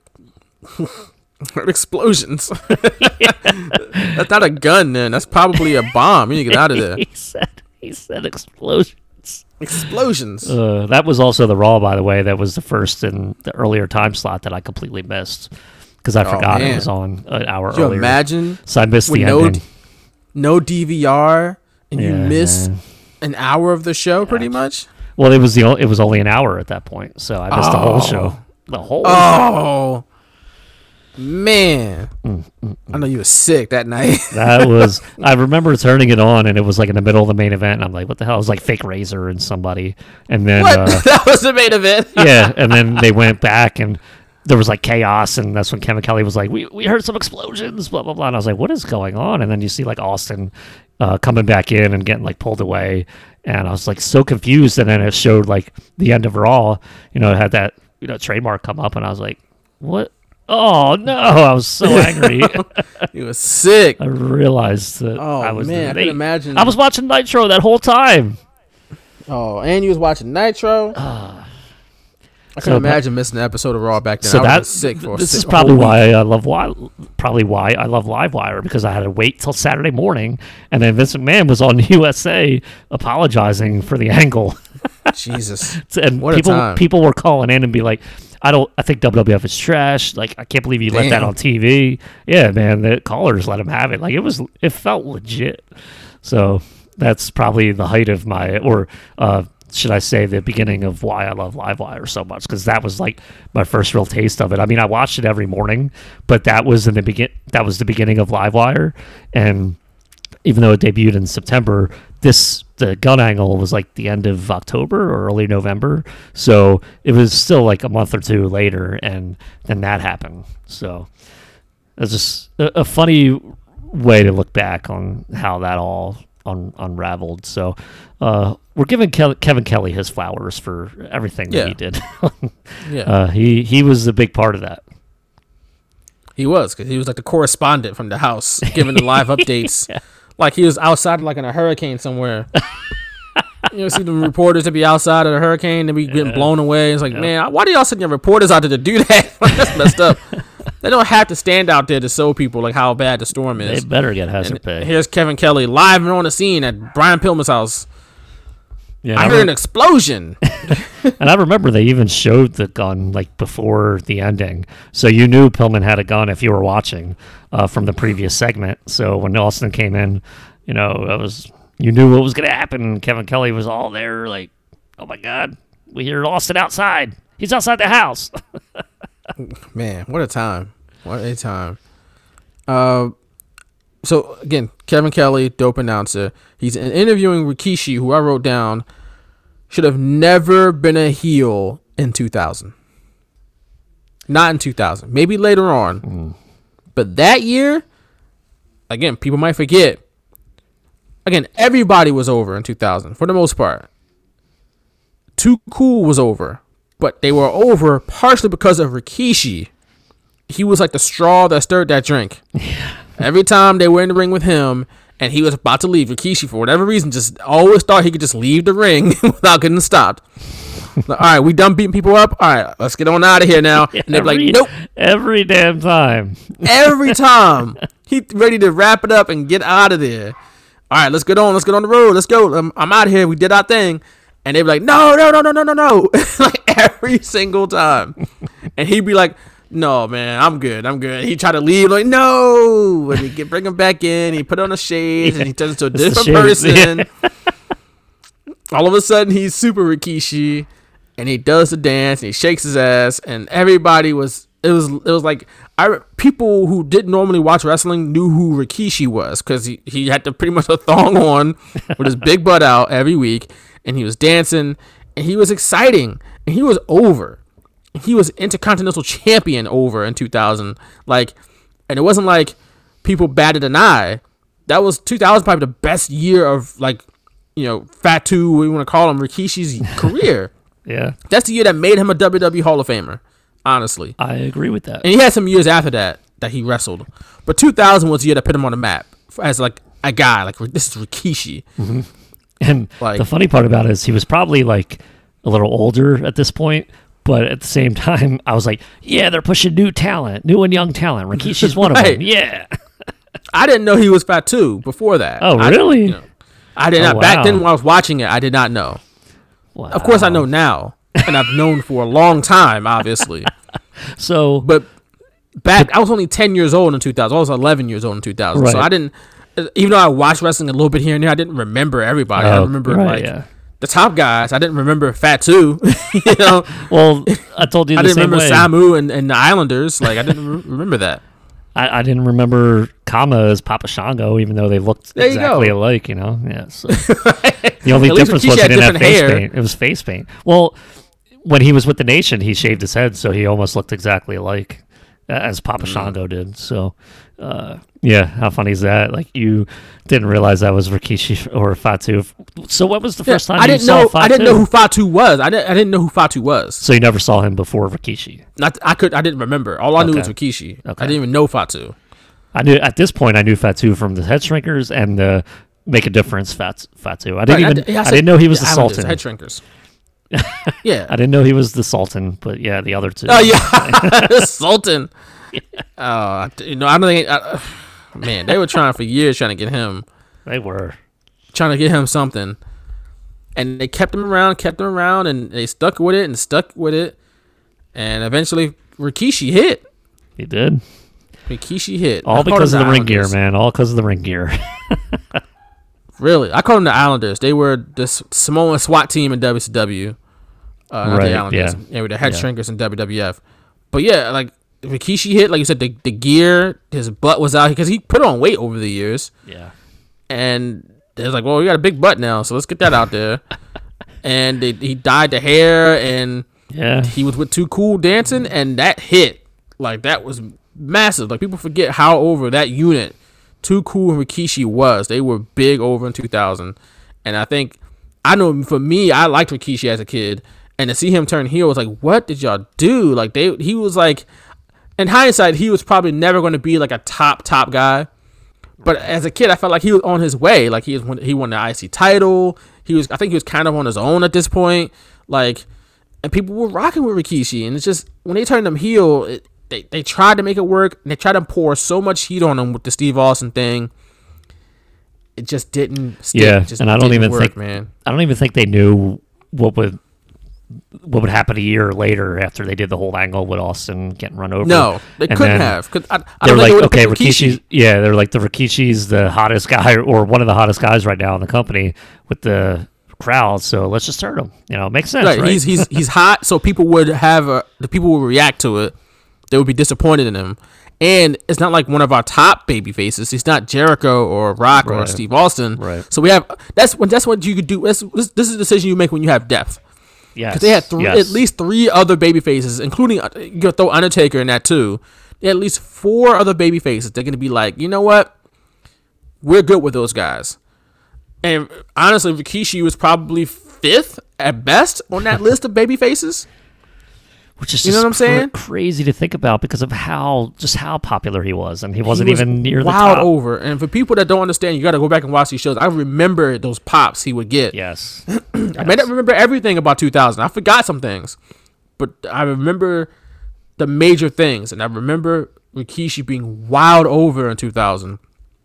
And like I said, it's like okay, people love him, so they'll they'll, they'll be disappointed that he did this, and we we got other baby faces that we can rely on, so mm. we're good. You know what I'm saying? We can afford to lose him as a baby face. He ain't moving a bunch of merch. He's getting crazy reactions, but we'll be all right. We'll be good. yeah, And then they try to tie it with the connection of him being related to The Rock and doing it for The Rock. I did it for The Rock, right? But which kind of made sense storyline wise. Like I did it because Triple H put me up to it, and then I wanted to help my family member advance his career by getting rid of Steve Austin because that was a guy in his way.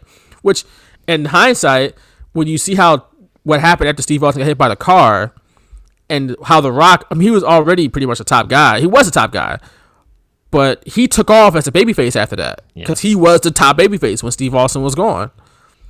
Uh, from November '99 until September 2000, when Steve Austin came back, The Rock was undoubtedly the number one babyface in WWE. So 100%. I guess they traced it back to that, and then you know, but yeah, I agree with you. '99, they had no idea. They just had to get away to get Steve Austin on, off TV, and they'll figure it out later. They concocted this plan because I don't think Rikishi would have been the guy they had, they knew in '99 because he wasn't he was No, nobody. I don't know if he's on TV in '99. I don't think he was because I well he did the dance spot at the Royal Rumble in 2000, so maybe he was just starting, you know, as Rikishi on TV Maybe. at that point. But uh, yeah, definitely not. To, they didn't think he would be where he was a year later. Yeah, that's fair. And what's funny is I thought I didn't even think they were related. You know, when Riki, when they did that whole angle, I was kind of like. They don't look anything alike, but like, I mean, they clearly do. But um, you don't have the same face, if you're not related. exactly. So I thought they were like, I was like, oh, that's stupid. Like Rikishi was so popular. Why would they do that? Stupid. Yeah, I, I, I felt the same way. I was like, what? Like, why Rikishi? Like, get X Pac or something. Like, like, I don't know. Somebody. Uh, I would I would have been mad at that because, in my opinion, I liked I, overall I liked the Rikishi thing because, like I said earlier, it's like yeah, new people at the top, new main eventers. Because I was you know engulfed in the message board era of the, of this time, and everyone was pissed that the Undertaker or Triple H were ma- uh, Austin, The Rock. They were main eventing for too long, man. Oh my was God. Can you main eventing for imagine? Oh my long. God. Yeah, That's wild. too long. Meanwhile, buildings are packed, ratings are through the roof, t shirts flying off the shelves. You don't have to change anything when everybody's still buying it, bro. Everybody was still buying it. But let me let me toss you a question real quick before we move on. Let's go. If it wasn't Rikishi, who on their roster could it have been the wheelman? Who could feasibly have been the wheelman?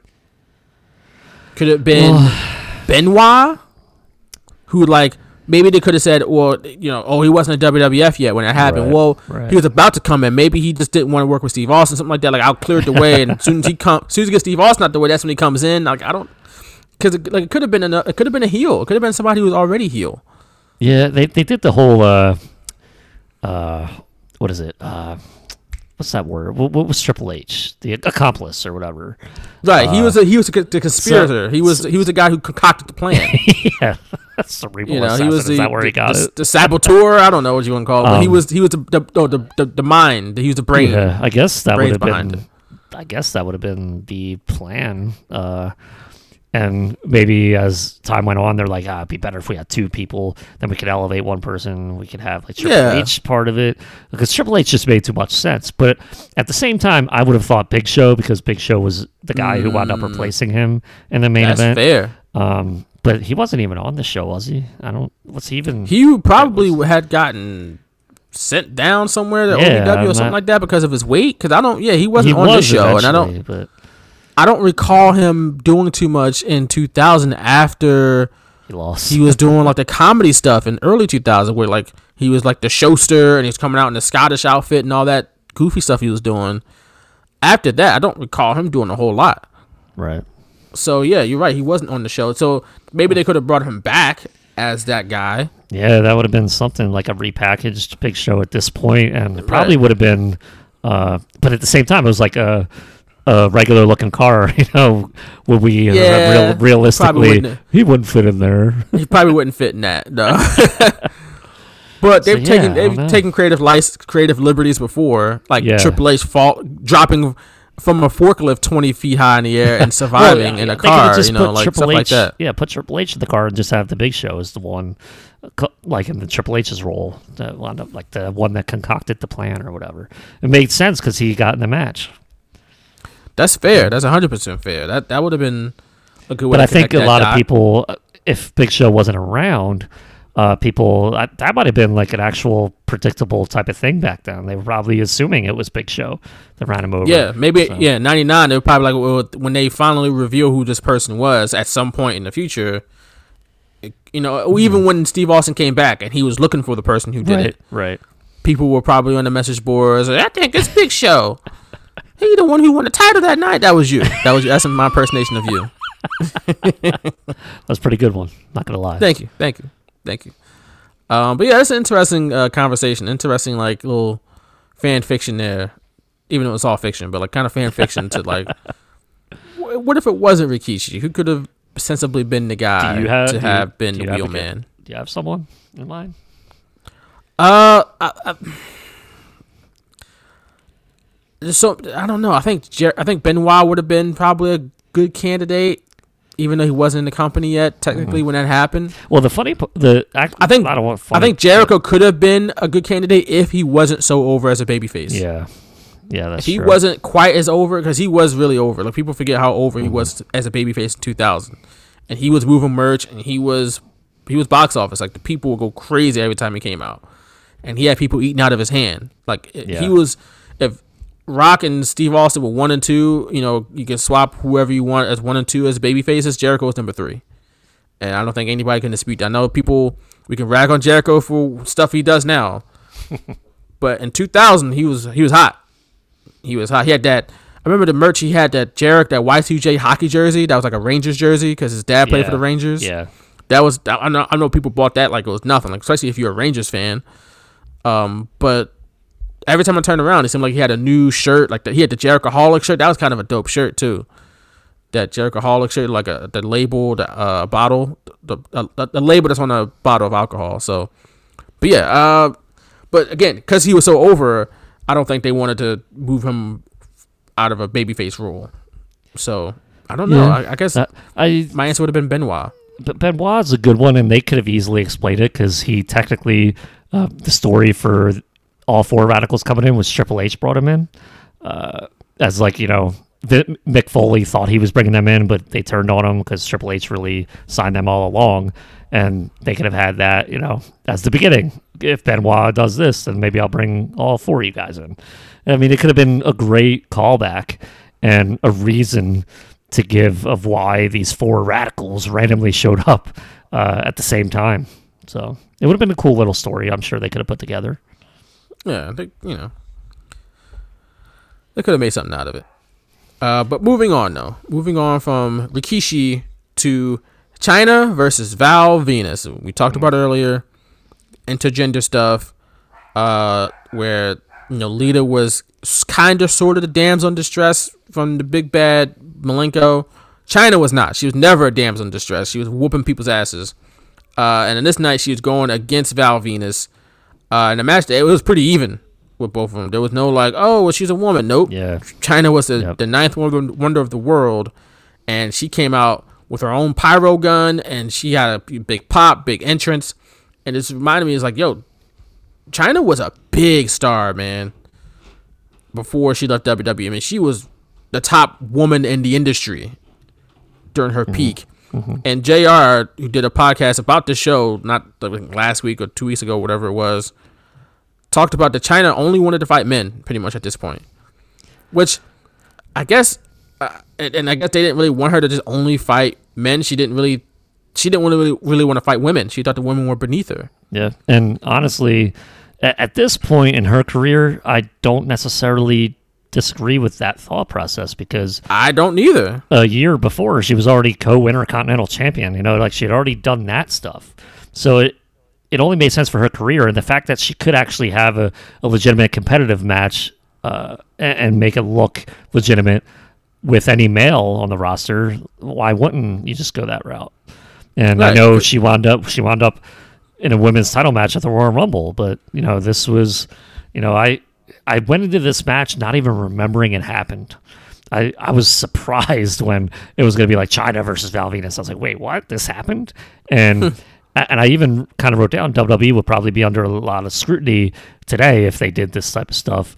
But in 2000, with, with someone like Chyna, and I guess it was like a once in a lifetime type of uh, time frame where you had someone like Chyna who could literally have a competitive match with anyone, and you put her in there, and to me, it was a, f- a good match. You know, it was an actually good a good match, even though you had Val Venis win. But uh, you know, li- to me, I I really enjoyed it actually. Yeah, Chyna was a once in a lifetime type of talent. She's like Yeah. really was like a. When you really think about it, like they'll probably never use a woman like Chyna ever again. Yeah, You know what I'm saying? Not just for PC reasons, just because I don't. That there aren't too many Chynas walking around in this world. Like from what she brought to the table. Um, because I agree with you. It's like I don't. I don't blame her for feeling the way she did. It's like y'all put me in. Y'all gave me the Intercontinental Championship not once but twice. She never wrestled women. Even before she started wrestling, because she wasn't really wrestling. She didn't wrestle for a couple years. She just right. Triple H's bodyguard. For one, you made her a bodyguard for a man. like it was meant she went to fight off men, just from jump. Which I know it was supposed to be a heat thing for Triple H, but she's fighting men. She's beating up all of Triple H's opponents before she broke away from Triple H. Then she becomes a two-time Intercontinental Champion. She's in the King of the Ring. She was in the Royal Rumble. She was number 30 in the 99 Yeah. Rumble, right? Yeah, yep. You know what I'm saying? She was number 30. That's before she broke away from Triple H. They were still in cahoots. Uh, DX was still a thing in, 90, in early 99. So, and she was number 30 in that Rumble. So you already kind of put her in with, eh, mix her in with the men already. But so now when she says, hey, I want to only wrestle men, I don't want to wrestle women, it's like, what? What do you mean? Like, and I guess I understand, like, hey, we want to mix it up maybe. I don't know. But like, and then she, they, you know, she asked for a lot of money and they wasn't willing to give it to her. And now all of a sudden, a year or so later, she's out of the company, and it's like, what business. the hell? you know? Right, out of the business. But she she popped up in TNA, I think, once or twice. But Oh, like, really?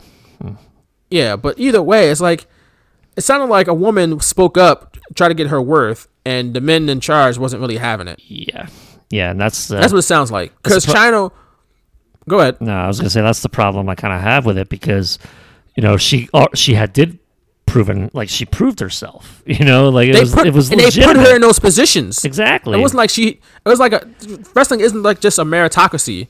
It's also somebody has to say, "Hey, you're you're going to be in this spot." They put her in those positions. Now, maybe she wasn't going to be WWF champion because not just because she was a woman, but also because again, it was hard to crack that part of the roster and that part of the card because you had Hall of Fame talent at that part of the card with Rock, Steve Austin, Triple H, and Mick Foley, uh, Undertaker, like Jericho, like those were the top guys. I understand maybe they didn't want to make her WWF champion or whatever because hell, Val Venis wasn't going to be WWF champion. You know, Hardcore Holly wasn't going to be WWF champion. There were a lot of guys in the roster who just weren't going to be in that position, but they put her in a spot to, in a featured position. No other woman on the roster was like her, given the entrance. The lights would would go down. She had the gun, the little the little pyro thing. Yeah. She would shoot out the pyro, like the music. She was a featured person on that roster. You look at this just just this match alone. She was a star. She was a player. Cause again, the lighting, the entrance, you knew instantly she was a player. Again, Hardcore Holly didn't get the lights dimmed for his entrance. like, you know, K-Kwik didn't get this. Chyna did. So they put her in this spot, and she got over. It wasn't like they put her there and she fell on her face and nobody bought in. People bought in. So when she comes back to the table and it's like, "Yo, I want top money now because I'm kind of a top person, I'm kind of a top woman, top person, you know, in this co- business now. I'm featured. I, I was in Playboy. Uh, I remember they did like True Life on MTV. I'm a pro wrestler. Yeah. I They followed. Chyna around. Yeah. You know, like she was a big deal. If if you lined up the top people in the business, Chyna was one of them. Especially from a woman's standpoint, she's by far and Mhm. away the top woman in wrestling. Yeah. And, And the I guess- wo- like I women's said- division was just so watered. I don't want to say watered down because they had It some was- great talent, but It was an afterthought. yeah, it wasn't even like we'll we'll see later on. It's it, Chyna being the face of the women's division didn't do anything for her. You know, it. I don't want to say brought her down, but uh, she she had outgrown that. You know, like it, she really had outgrown a women's Right. division because she was she already outgrew it because WWF helped they her, you know? they Yeah. watered the plant. like yeah, exactly. you know what I'm saying? They watered the seed. It wasn't like she was in the women's division and her she just became a big star. Like it ain't like she's Charlotte or Sasha Banks or Becky Lynch. She, they, they put her in those spots. You know what I'm saying? Like, they somebody Vince McMahon said, "Hey, you're gonna be Intercontinental Champion tonight. Hey, you're gonna be in the King of the Ring. You're gonna be number thirty in the Royal Rumble." And everybody else like, "Yep, yep, that's a good thing." Every guy sold for her when she would do moves to him, including this night against Val Venis. He would punch her, he would sell. Yeah. So it wasn't like people were putting up resistance for her climb, but as soon as she wanted to really break through that glass ceiling from a financial standpoint, it sounded like, and from a card standpoint, she wanted to be in that main event status. When it came to that, it was like, ooh, whoa, wait a second here. Let's not get carried away. You know, you're still just a woman. It's like, whoa, wait a second, what are you mm. talking about? Beating up men for five years now. Since what, when she came in 97, so three Ninety-seven. years. Yeah. So, what are you talking about? You put me on the cover of Playboy. Like, I'm only the second woman to do that. Sable was the 1st mm-hmm. I'm the second. What's up? like, pay me what, what I'm worth. Like, I'm worth a lot. And I don't blame Chyna for going to the table and taking asking for her worth. Now, I'm sure on top of that nonsense, you had the whole Triple H Stephanie thing. I'm sure that would made it tough for her at the time, and that's tough, probably awkward for everybody involved. But um, so yeah, I just I just always felt some type of way about that, and of course how she was kind of pretty much shunned after the fact because I know she got you know she had some issues with substance abuse, and then she did porn, which is like that's not necessarily a reason why to shun her, but as soon as she dies, all of a sudden. Right. Chyna's a Hall of Famer, and it's like, come on, man, she was here, she was alive. See, we can see right through that. It's just- just a charade. Right. She was alive. Y'all could have honored her as one of the more unique and oh, popular mm-hmm. acts y'all had mm-hmm. for a only she only is there for like since until 2001 like 2002 so like four or five years she's still probably arguably the most popular female wrestler they've ever had and, and oh, she's up there with Sable Trish Stratus Sunny and whoever else you want to put in that in that stratosphere Chyna's right ne- there next to him as far as his popularity and, and name value Yep. so You said it. rest in peace to Chyna. Uh, I think Rest she deserved peace. better. She had her issues, obviously, but I think she deserved better from the industry, uh, and that she gave so much of herself to uh, during her career, after her career, you know. So, rest in peace to Chyna, Joanie Laurer. Um, but on this night, she goes up against Val Venis, who's a part of Right to Censor. Hmm. And I don't know about you, man. But this group had heat with me when I was a kid. like when I was a kid, I hated this group. It was that damn theme for me. It was that theme, which I didn't even know had music under it until I played, I think, SmackDown 2 Know Your Role. And you really hear the music better instead of any arena. And I was like, oh, they actually they actually have music underneath that. But all I heard was that warning, warning. I, oh God, I hated that man. I just hated like they just didn't want to have any fun, and then they ruined. Uh, I, I just wanted to have fun, you know. I was a kid, and then they took all the fun characters away, like Godfather, Yeah. the Good Father, Val Venis, you know, it's was oh, get out of here! Hilarious. It was hilarious. It was hilarious. And then, Steve, but I'll give I'll give him this much credit. Steven Richards, well, he was fantastic as the leader of that group. Yeah. I loved it because I knew just by reading online it was a spoof of, you know, the PTC or whatever, uh, the parent council, and how people were so against WWF at this time because of the product. and uh, you know it was basically a group to go again to just kind of like parody them. So I didn't even like I hated the theme, but because I was wa- following this stuff online and reading that, uh, to me I just kind of like laughed at it. I was I wasn't like exactly mad when they would win or that they had titles here and there, but uh, it just kind of made me laugh. I don't know. It's kind of like a comedy group to me. At the Even time, though even though they didn't group. even though they didn't seem like yeah they didn't like give off that comedy vibe, but for me like knowing it's a spoof of this uh, council or whatever that was enough for me to just kind of laugh at it. I didn't laugh as a kid. I was I hated him. uh, I hated him so much. Put Uh, the TV on mute. Richards- I, I give Steven Richards, Philly native, Stevie Richards. I give him his credit. Um, but he, he did a great job with the, playing the role. But Mm. I hated that group. But I wrote down it's like this group was also just a group of guys that, that they had to do something with with all the the mid card acts from '98 and '99. Yeah, like yeah. They because had a lot of talent. but that's that's that's the thing because like like I said, they had so much talent this year that guys like Godfather, who was a main like a a, pre, a, a guy that people wanted to see in '98 and '99. Uh, I guess mostly '99, right? Because '98 he was in the Nation of Domination, but by '99 he was an Intercontinental Champion. Yeah, Like, yeah, I remember. how like, how wild is that? The Godfather. That's the year that made him a Hall of Famer. You know what I'm saying? yeah, And I remember like I used to I used to quote the things he said like, as a kid. Pimpin' hoes nationwide. I used to look forward to that as a kid to be able to like I remember talking to my friends like, "Oh, we're gonna watch wrestling tonight." Yeah, yeah, yeah. We, we imitate the Godfather. I can't wait to see this. It's like, so he was a big time act that people wanted to see. And again, Intercontinental Champion, not as not small potatoes, not, not something to sneeze at. Val Venis, big over, right? We, we watched the WrestleMania Rage Party from early '99. he comes out with no shoes on for some reason, but he comes out.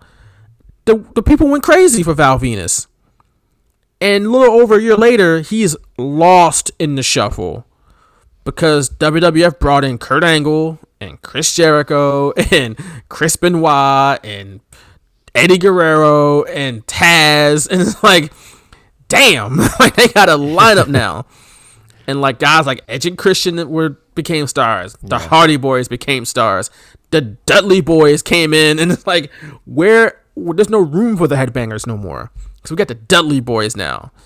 We got too cool too. headbangers. You know what I'm saying? Like uh. those acts of '98 and '99 that were on TV a lot, and Val. In the case of Val Venis and Val and the good, the Godfather, I almost call him the Good Father, but the Godfather, those guys were over. But by 2000, they were out. like it was like, okay, well, who would you rather see, Kurt Angle or the Godfather? Uh, Kurt Angle was- he was on his way up. He's going to be champion, and he could cut a promo, and he could work his ass off. Kurt Angle, like Val Venis or Chris Jericho. I mean, come on, this was easy. So it's like they had something to do, do something with these mid card acts from back then. So put them in right like, to censor. What the hell? What else could you do with Val Venis? You already kind of did everything you could do with that character. That's true. That's that's a fair point because both of those characters, as over as they were, those characters had a shelf life.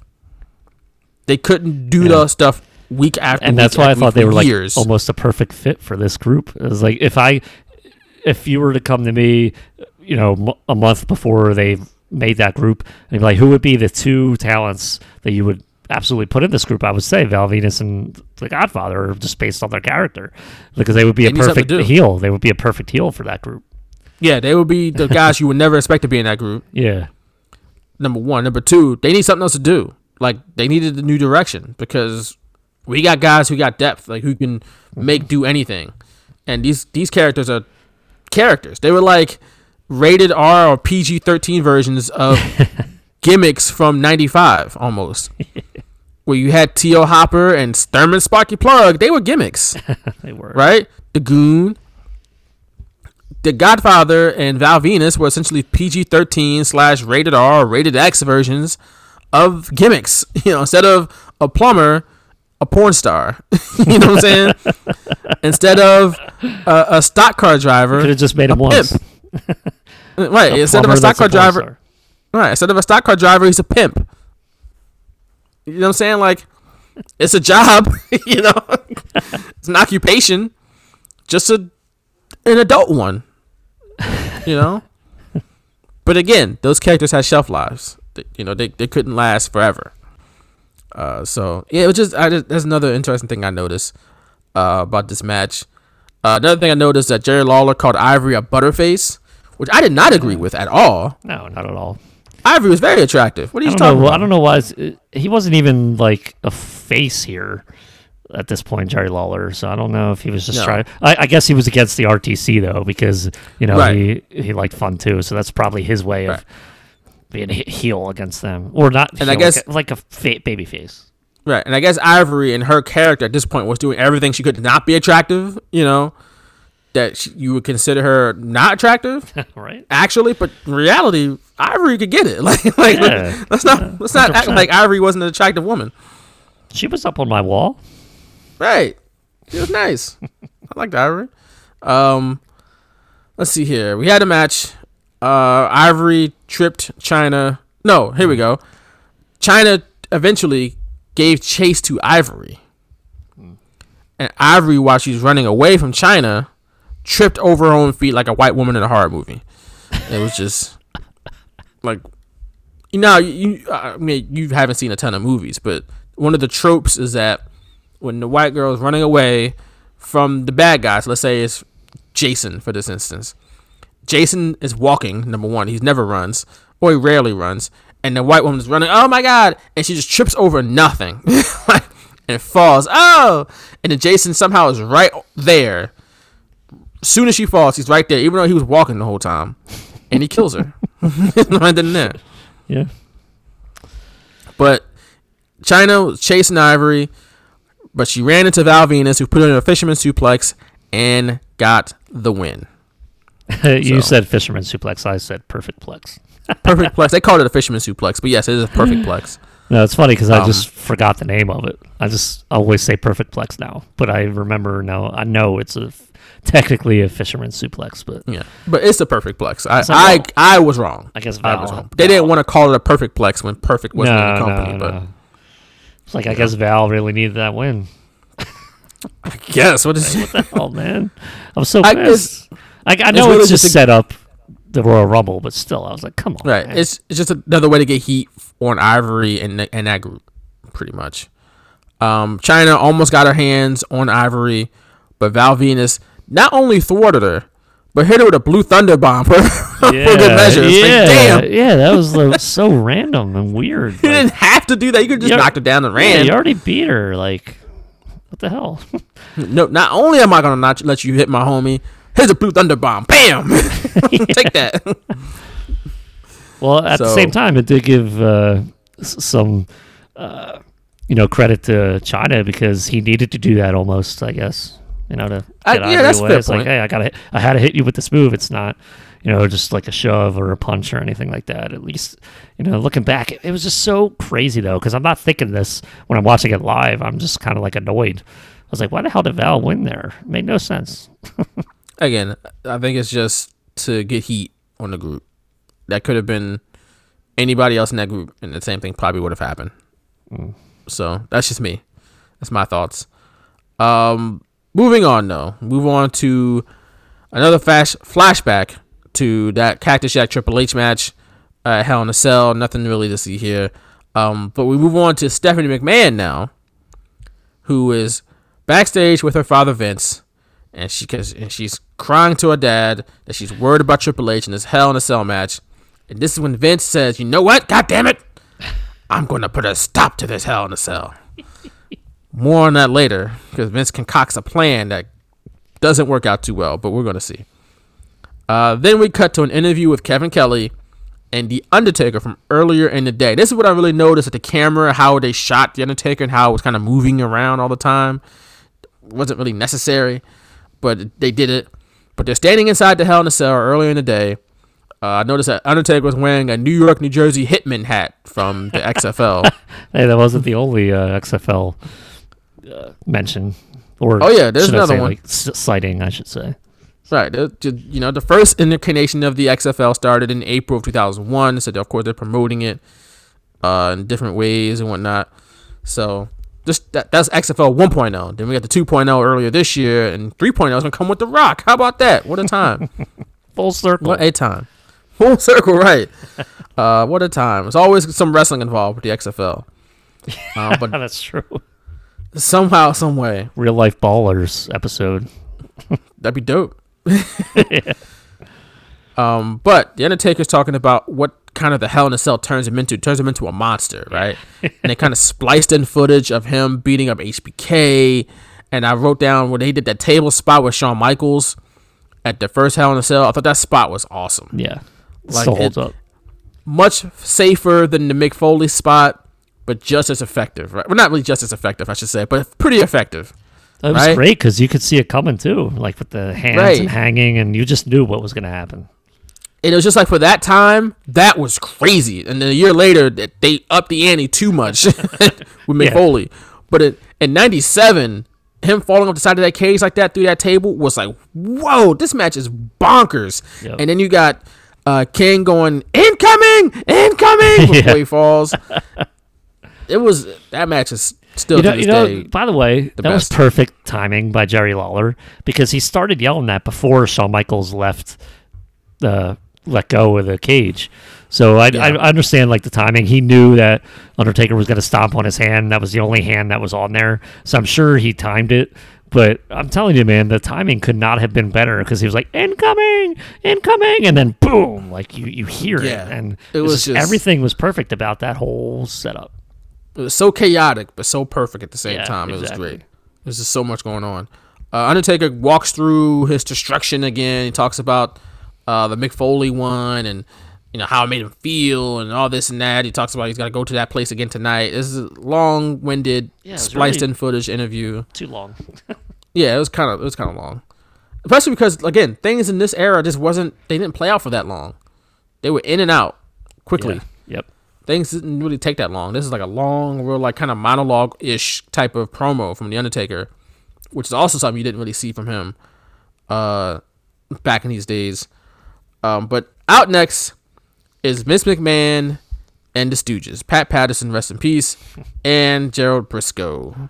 And this was when, for context, Vince McMahon had asked Linda McMahon for a divorce after 34 years. She wasn't good enough for me then.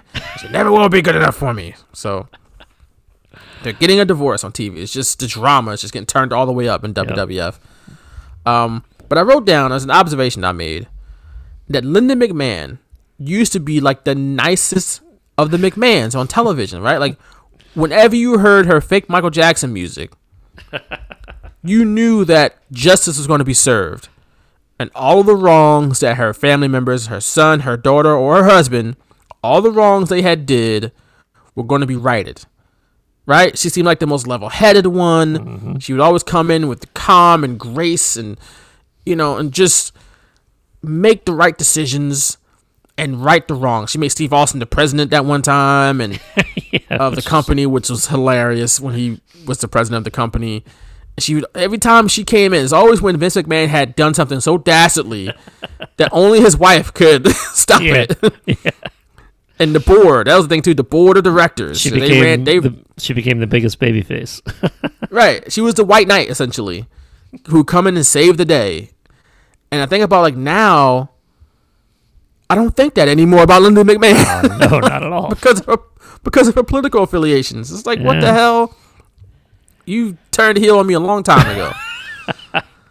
um, but of course the divorce angle leads to WrestleMania 17. I didn't. I forgot they were playing it out back this far back in December. Yeah. Um, but of course, it led up to that match against Shane, where she's supposed to be comatose, like right or or uh, what's the I don't know what the right word is. I don't No, know. I yeah, comatose it. is the right word. Yep. And she's sitting in the chair, and Vince is about to hit Shane with the, the, the trash can, and all Linda McMahon does is stand up out of that chair, and people lost their minds when she did that. One of the biggest. I don't think she ever. had. I don't think she had moved weeks before that. like they would just wear her out, and she was Yeah, doing yep. that blank face, which I guess like good for her. She did a good job at that. I, I'll give her credit for just sitting there making no. She didn't smile. She didn't make any expressions. Yeah, that's true. She didn't laugh. It was just blank stare. And at the perfect time, boop, and people went crazy. And it's like, damn, there's little simple things. If you can take anything from that, you don't need a million things to make it work. It's just that one simple thing of her going from a seated position to an upright position made people throw babies in the air. you know what I'm saying? and I think that's a lesson to be learned in that. Now, don't learn too many other lessons from Linda McMahon, but from that particular story, just her standing up. Uh, yeah. It's just, just you got to tell these stories right, man, because you don't have to you don't have to go overboard when you tell the good when you're over and you tell good stories. It's one of my favorite pops of all time. It is because it's so simple. Mm-hmm. It's such a simple pop. I remember watching it live. I was like, "Oh You snap!" know, and the funny part is, I don't even remember how she got that way. Like, did they drug her, or was yeah, she they on- just started giving her a bunch of medicine. like, like, was it a fake doctor doing it, or was it them doing it? I don't Like, know. I think crazy. she. like, I, I, need, think in story, I need to go back Trish and had like, figure that out. I think in story, Trish had stopped giving her the medicine. Remember, Trish was the one taking care of her.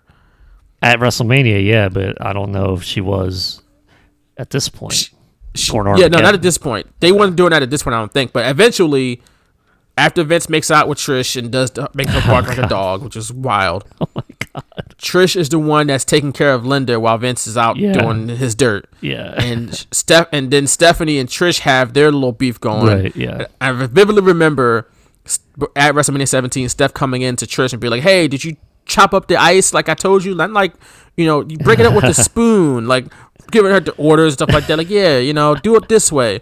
And then Steph comes down during the match and beats up Trish at some beats up no Trish beats up Steph at some point during the match, or something like that.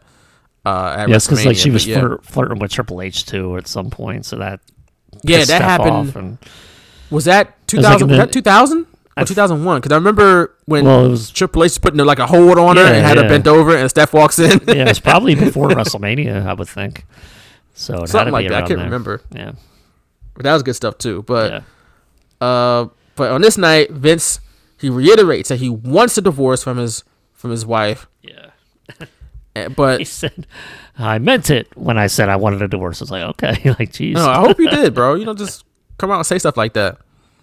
Um, but the soft side in him didn't want the Hell in a Cell to happen. He was talking to people not as a billionaire, certified billionaire, but as a humanitarian. Oh, that's great. I wrote that they didn't really need this promo, but I guess they did because they had to fill some time because it's a three-hour show. But I wrote that Vince was just a tremendous character. He's tremendous when he's going around telling people to stand up. Stand up! Come on, I see you. You're standing up. You too. Come on, I see if you Yeah. over here. Stand up, damn it! he just gets pissed off. he was look. You don't have to agree with everything Vince McMahon does today. No one does. He, you know, he's not great at creative anymore. His political affiliations, whatever the case may be, wait, the way he treats talent with the whole Twitch situation mm. and all that. But as a character, as an on-screen character in '98 through 2001, whatever, he was fantastic. Like he was still to this day probably the best heel of all time. Yeah, hard hard to disagree with that. As he he literally had the crowd in his palm at all times. Uh, just that little thing, like, damn it, I said stand up. He's not just sitting around and looking and waiting and then going on with his promo. He's getting a reaction. He's eliciting a reaction, and it's something that you know they don't exactly for some reason with crowds before the pandemic started, even when crowds were there, promos uh, were not meant. They- They're not written written to elicit a reaction. You know, that's just how it comes across. Here, you just see him. He's playing into it. He knows that.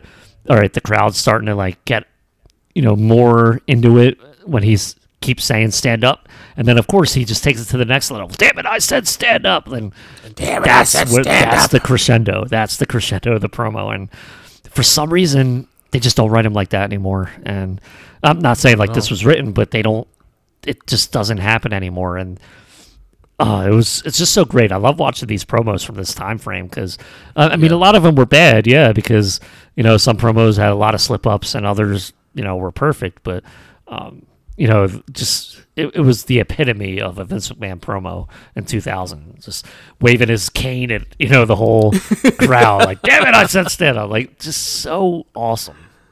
Yeah, he look. I, and just the words he used. He said, uh, if I can, you know, say this, he was like, "You're all responsible for the carnage," and as you'll see, your favorite WWF superstars mired in the afterbirth. Like, like the words he used, I didn't even know what that meant, you know, in 2000, and uh, just.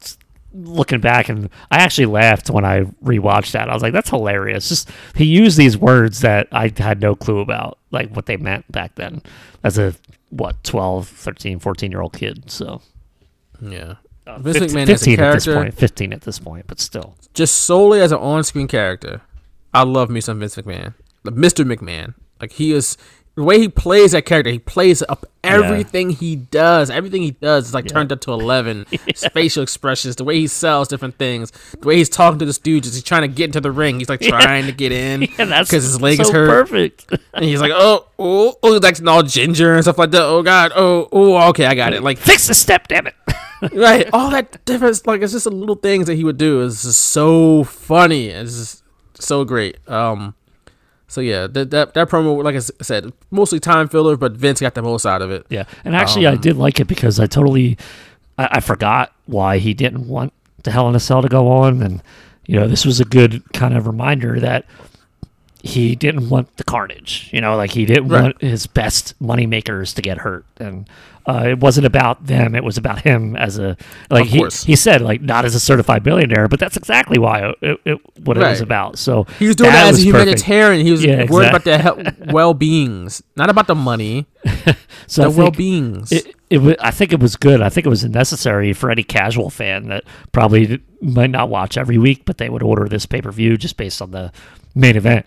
And I think that's probably why they included this because if you didn't watch the TV leading up to this, you might not know why Vince was so adamant against having the Hell in a Cell. So I liked it, and it was like you said, it was like a perfect promo. It was it was hilarious. Uh, moving on, we got a last man standing match between Kane and Chris Jericho over a feud that started over a hot cup of coffee. Love it. That's weird. That's wild. But it's interesting that these two guys kind of kind of got left out of the Hell in a Cell, but they're still like big time players at this point. Um, and I wrote a year late, like I wrote down a year later, Jericho was winning the undisputed championship. Like, Yeah. like just a year after this. Um, but this match itself, for me, I thought was a little too long, and I realized that I don't think I like last man standing matches. I don't think I'm a hmm. fan of them. At all. I think that no, I think that they're very anticlimactic. And unless the people involved are like wildly over, I don't think they really work. Hmm. Like there had to be some high, high stakes involved. Case in point, Jericho earlier in the year had a last man standing match against Triple H. Against Triple H, that match meant way more. Not, not nothing against Kane.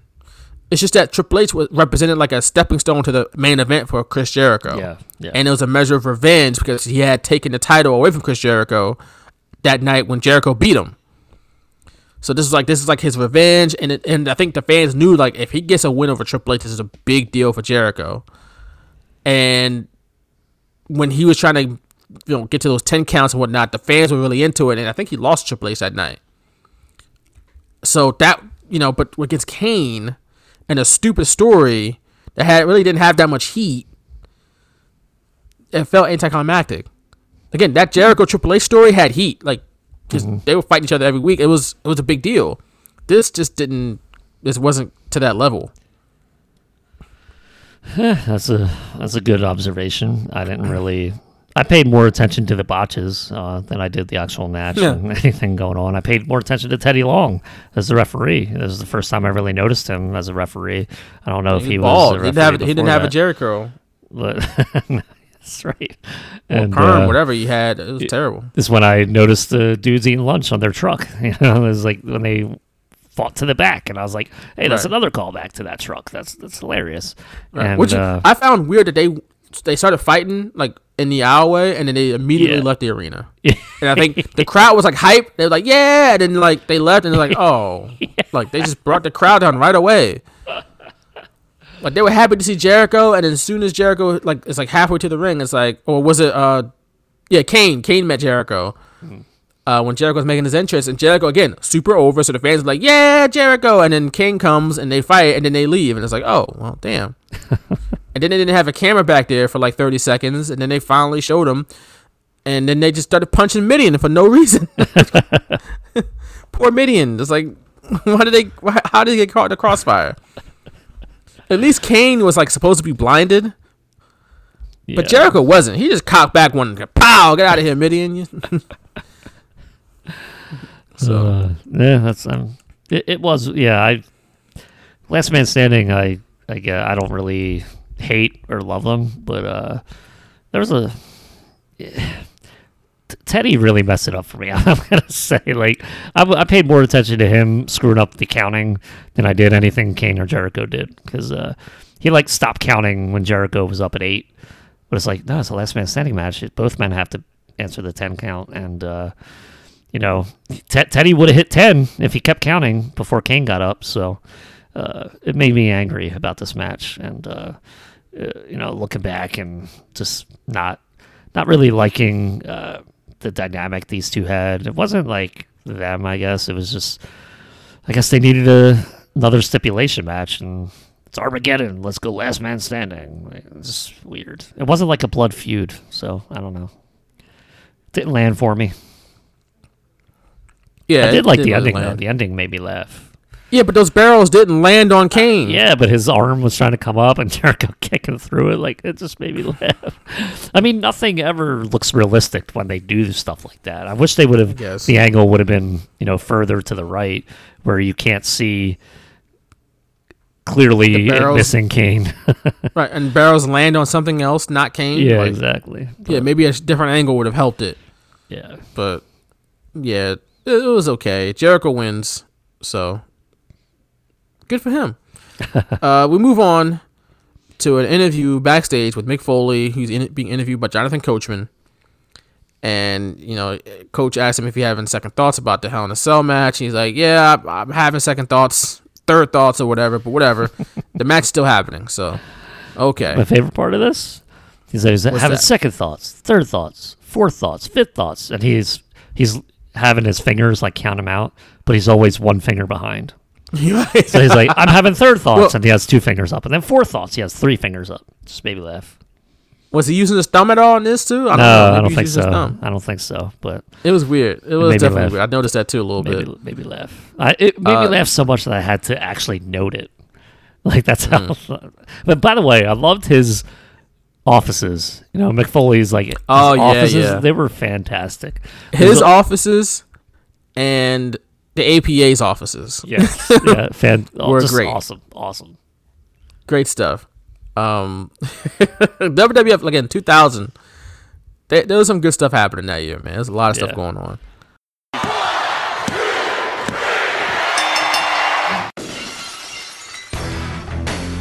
You're listening to The Straight Shooters, featuring Vaughn Johnson and Nick Picone, giving you the best and worst in the world of professional wrestling, past and present. The Straight Shooters podcast is available on Apple Podcasts, Google Podcasts, Spotify, Pandora, iHeartRadio, the Radio.com app, TuneIn Radio, Stitcher, Spreaker, Player FM, and wherever else you listen to your podcasts. You can become a patron of the Straight Shooters for only $2 per month by signing up at patreon.com forward slash shooters radio. You'll get exclusive content never before heard from two of the best. You can also listen to classic episodes of The Straight Shooters at shootersradio.com.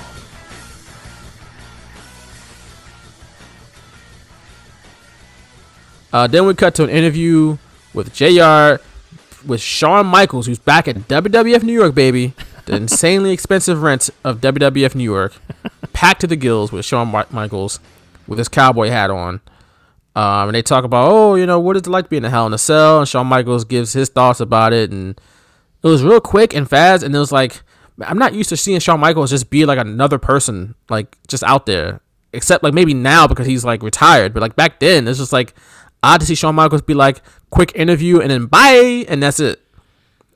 I'm used to seeing him as like the star of the show. I know why he wasn't like the star of the show. He was retired and going through things in his life, personal life, but still strange to see.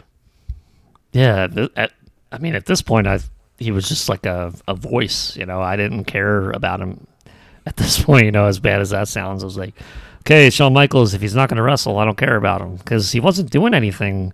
He wasn't managing. He wasn't like doing anything. So like, I don't care about him. You know, that's how I was as a fan, 15 years old. Like, okay, he's not doing anything. Why are we interviewing him? So And they and they used him as like the commissioner. yeah, yeah. And earlier in this year, they used him as the referee for the the uh was it the uh was it the not the last man standing the Iron Man match with Triple H and The Rock.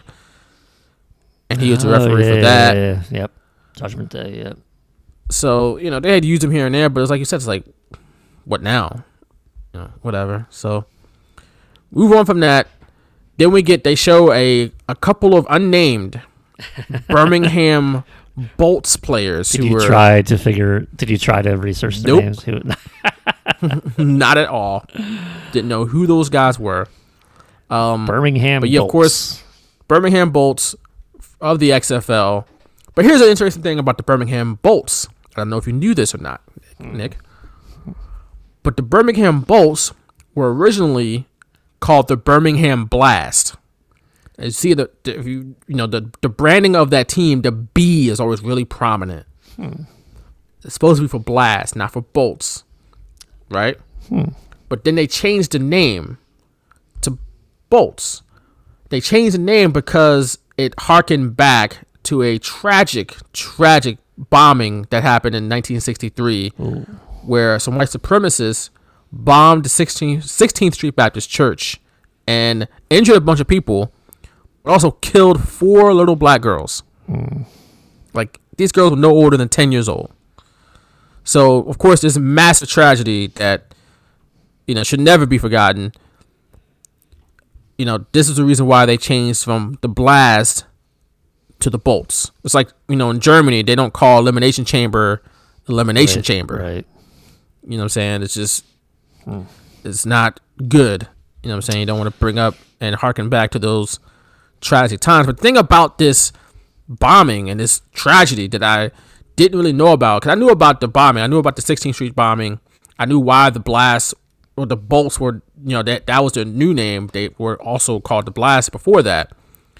Uh, but I, what I didn't know is that the people involved in the bombing, the, the white supremacists, they were part of the KKK.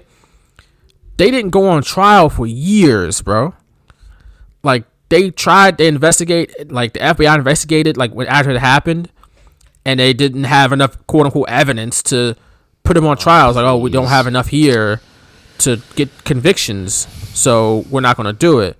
And then they, you know, really let me rewind back, step back a second. The, the whole the bombing of this incident was one of the major things that kind of got the Civil Rights Act to be passed in 1964, which is funny that people are using that white people of all people are using this Civil Rights Act to say today to say they don't have to wear masks because of religious reasons in in public places. I literally saw a video about this yesterday, day before yesterday, where a white person is use, is referring to the Civil Rights Act of 1964. You mean that same act that told white people they couldn't kill black people with no repercussions?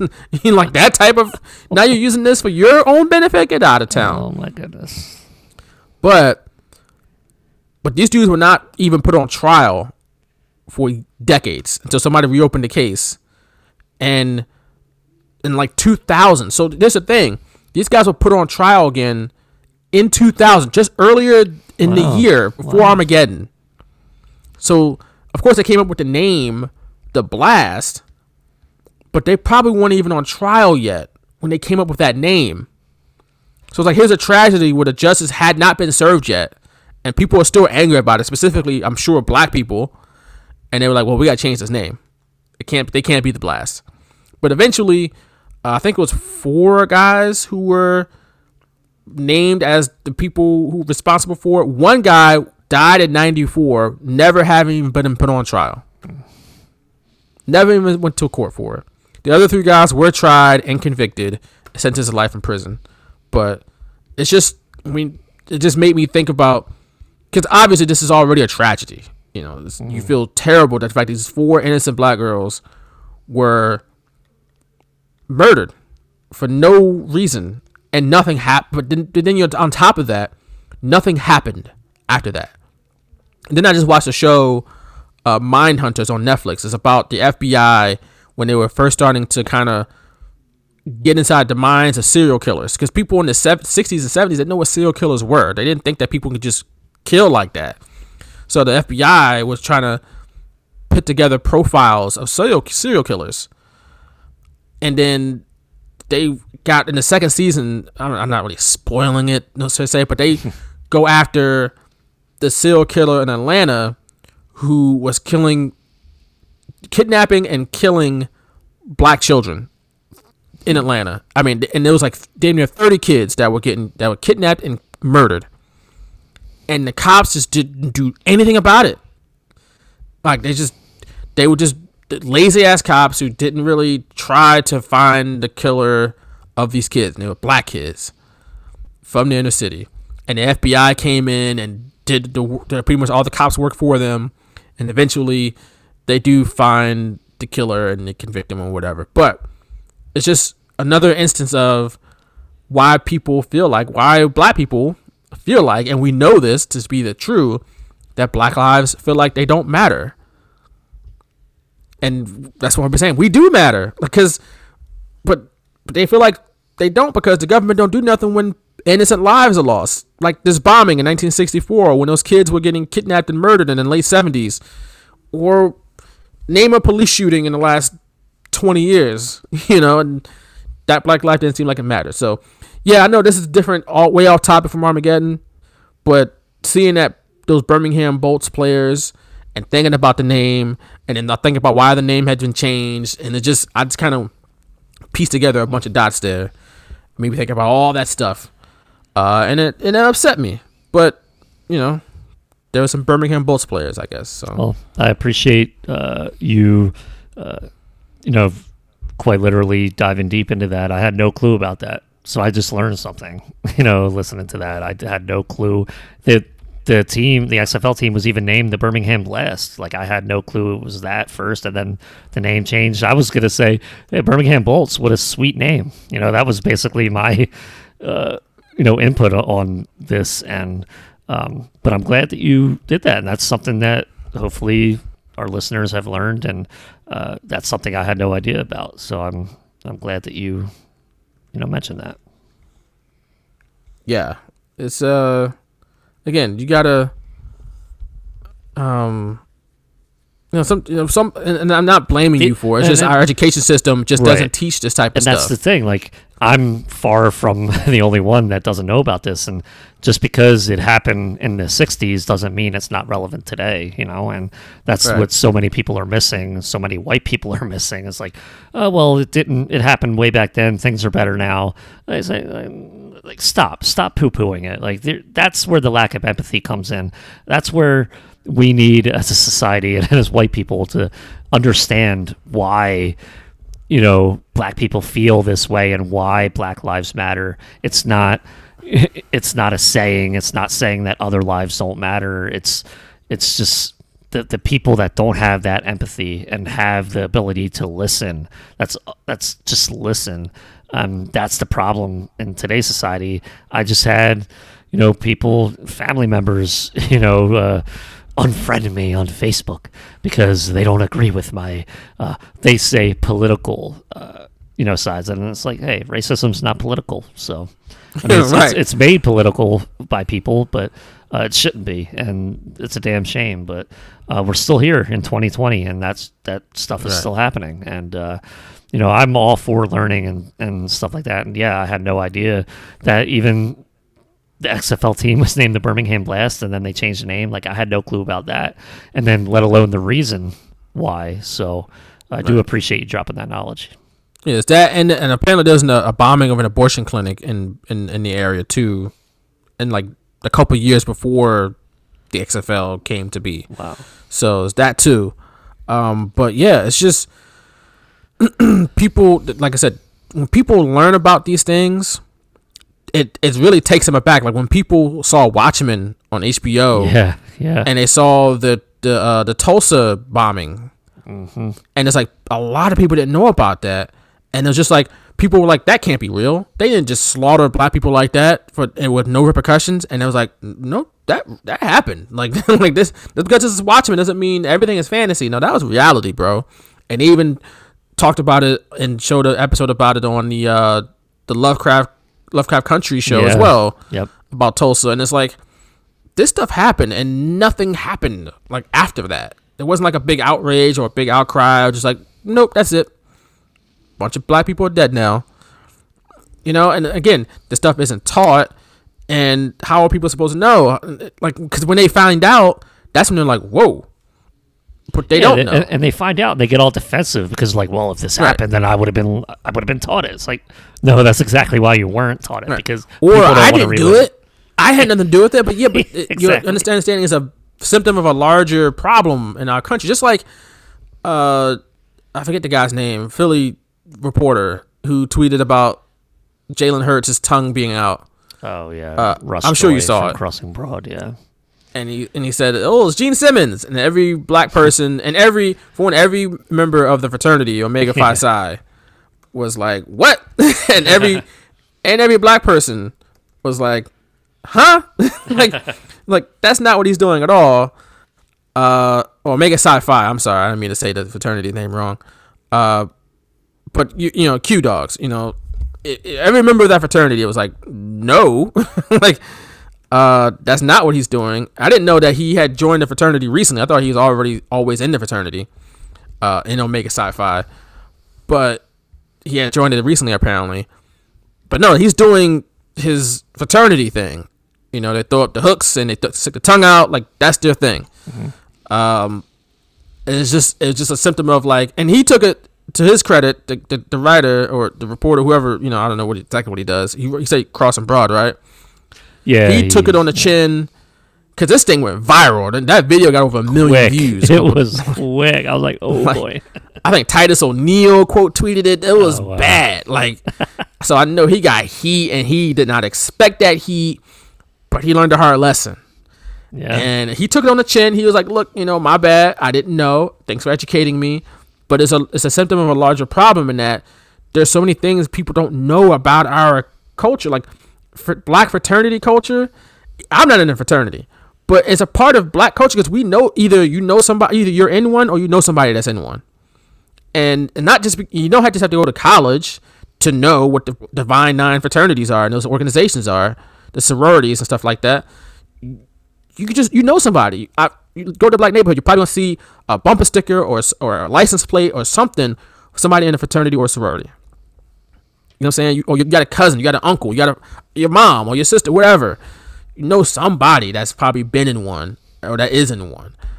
So it's just so ingrained in our culture, but it's no not nowhere near known. And there's only nine of them. It's not like it's like twenty thousand of them. There's only nine and they only exist because you know, black people weren't allowed to join the other ones, so we create our own. Yeah. You know what I'm saying? We only got nine, but it's a very the people are very prideful in that. They take that very serious, and and if it's serious to them, I respect it. It means a lot to them. A hundred percent. You know what I'm saying? The the one thing I had an issue with was people, uh, you know, obviously white people saying, ah, it's not that big of a deal. He didn't mean anything by it. Uh, credit. It's just a frat. It's like cr- yeah, credit to him for leaving that tweet up and probably educating a lot of people. And I was one Yeah. of them, by the way. Like I didn't like the tweet. I didn't care for it. Um, but uh, you know, I, I saw how how much it meant to, to black people and It means uh, a the- lot. you know It's not just educating It's not just about the the fraternity. I mean to cut you off, Nick, but it's No, not just about the fraternity because it means a lot to the people involved in the organization, and that means a lot to everybody else in the black community too. Mm-hmm. Exactly. Too. So it, it's it's a part of. It's a, it's honestly, it's a part of our culture. You know people in that, even if you're not involved in it. You look at people on the Eagles. Malcolm Jenkins played there for six years, and he would throw up the hooks every game, and people just ignored it apparently. But yeah, I guess it was never caught on you know the Fox cameras, and that's why I you guess know, that that's where you that's the social media today. You see something on TV, and he's probably looking at it as like, haha, kiss Gene Simmons tongue. Right. Uh, let me take a video of that and post it. Not thinking anything of it, but it was also a learning lesson for not only him but a lot of people, including myself, who I didn't even know that fraternity existed. So I do that's now. the problem is that white people can get away and Yeah. go to the suburbs, go to rural areas, and be completely disconnected from black people. Right. you know what I'm saying? When it shouldn't be that way. It's like two countries here. It's like how Mm-hmm. how something so ingrained in our culture is just not known at all. Right. You know what I'm saying? Like it's just, and it's a big deal. And you see all these these for members of this organization, Omega Phi, they are everywhere. I mean, especially in athletics and stuff like that. Like I said, Titus O'Neil, Vince Carter, Michael Jordan. There's so many other members. You look in the NFL. There's countless dudes in the NFL that is part of that fraternity. like, like I said, Malcolm Jenkins is one of them. He played here for years, and you're an Eagles fan. You never noticed that he throw up those hooks every game. every time he made a play, he did it. He got the, the, the, the symbol on his arm, branded on his arm. Like, and it's just ignored. So that's just, again, sidetracked. I know some people here are probably like, what the hell are you talking about? Because we're not even from the U.S. We don't even know what fraternities are or stuff like that. Uh, so, I mean, if you're not from here, don't, I guess you don't have to really worry about it too much. But if you're from here, look into it and just, you know, our system, our education system needs to improve and, and, and they need to learn some stuff about us. You know what I'm saying? Like about black people and what's important to us, what means something to us. You know what I'm saying? How you just be, you just see that, that's Kiss. No, what?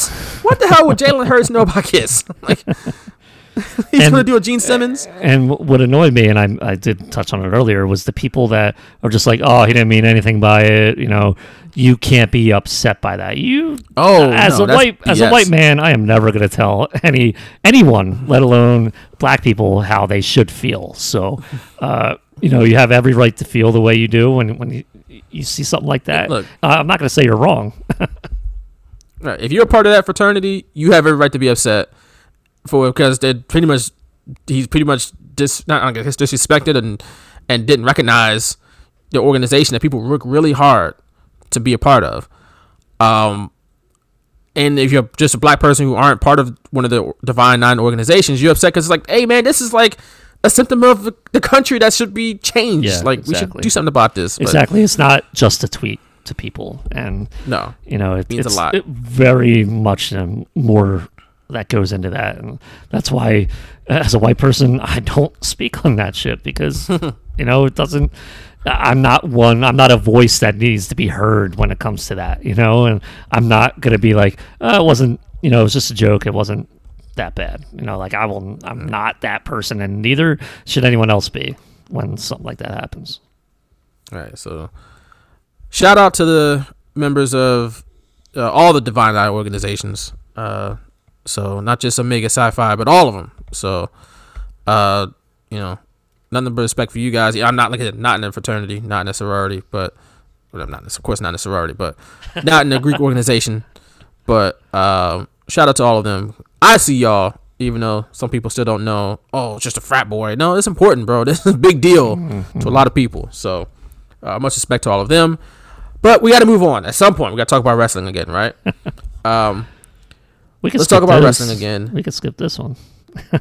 Uh, yeah.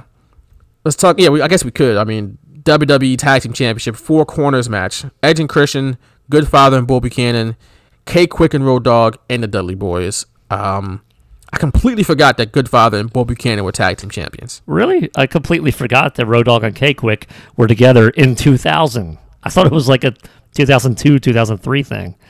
I I, was thought like, it was wait, like what? a 2001 thing. I didn't know 2000 neither, but I thought it was like a 2001 thing. I was like, Attitude So- Era. They're what?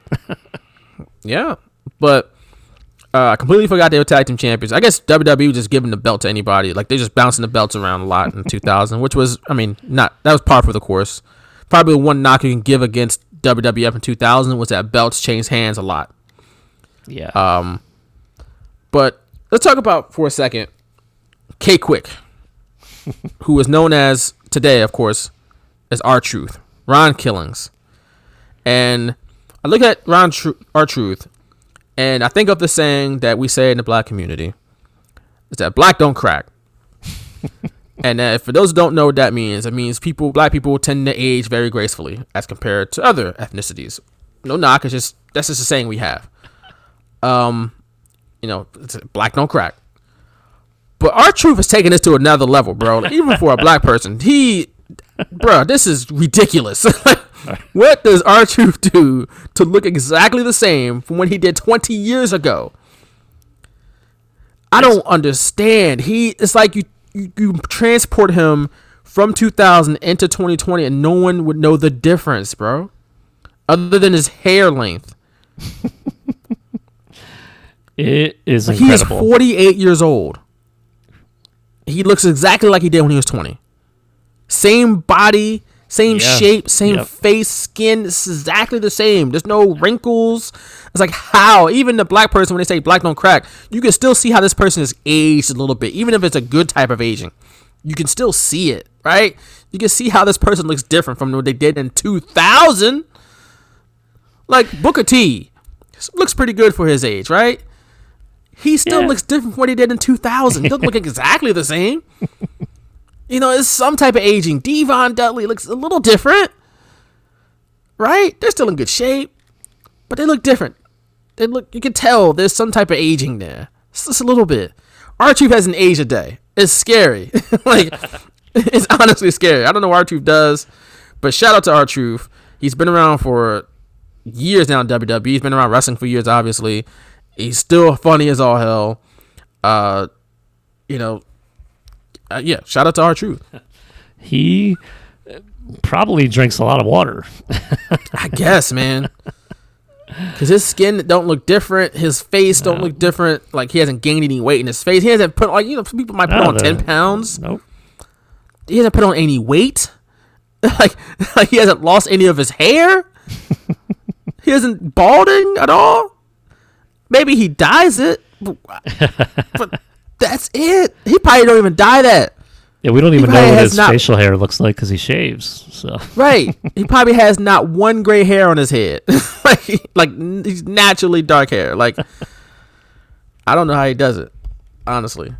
Um, the only thing I really cared about this match is that Bubba Ray and Road Dogg had a funny spot when they were doing the same move and they punched each other. Um, I thought that was kind of funny. Uh, then they tried to hit the 3D. Bubba messed up the 3D on Bull oh Buchanan. god, that was terrible. Messed it up really bad, as if he had never done it before. exactly. like you hadn't done that move hundreds of times. then he did another Um, bad one to the Goodfather. Yeah, it was better than the Bull Buchanan one, at least. Still bad. Uh, side note, I I was a victim of a 3D one time in, in middle school. Two of my homies caught me slipping in the, in the back of the auditorium and caught me good, and I was like, "Oh my god, my ribs! Oh, I was hurt, man." So the 3D is legit move. I think hurts. Like, Oh man, it sucks.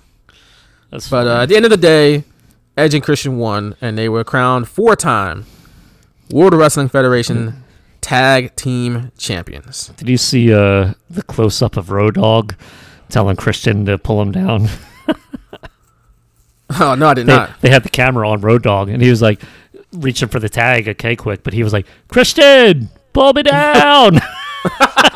it's great. You gotta go back to it because it's clear as day, and the camera, the hard camera, is literally right on him. That's all you see is his face, and he's like, "Christian, Wow. pull me down," and that's when you know, R Truth goes to tag Road Dogg, and, And Christian pulls he him down. pulls Road Dogg off. That's funny. That's really funny. I was just like, "Oh, that was bad."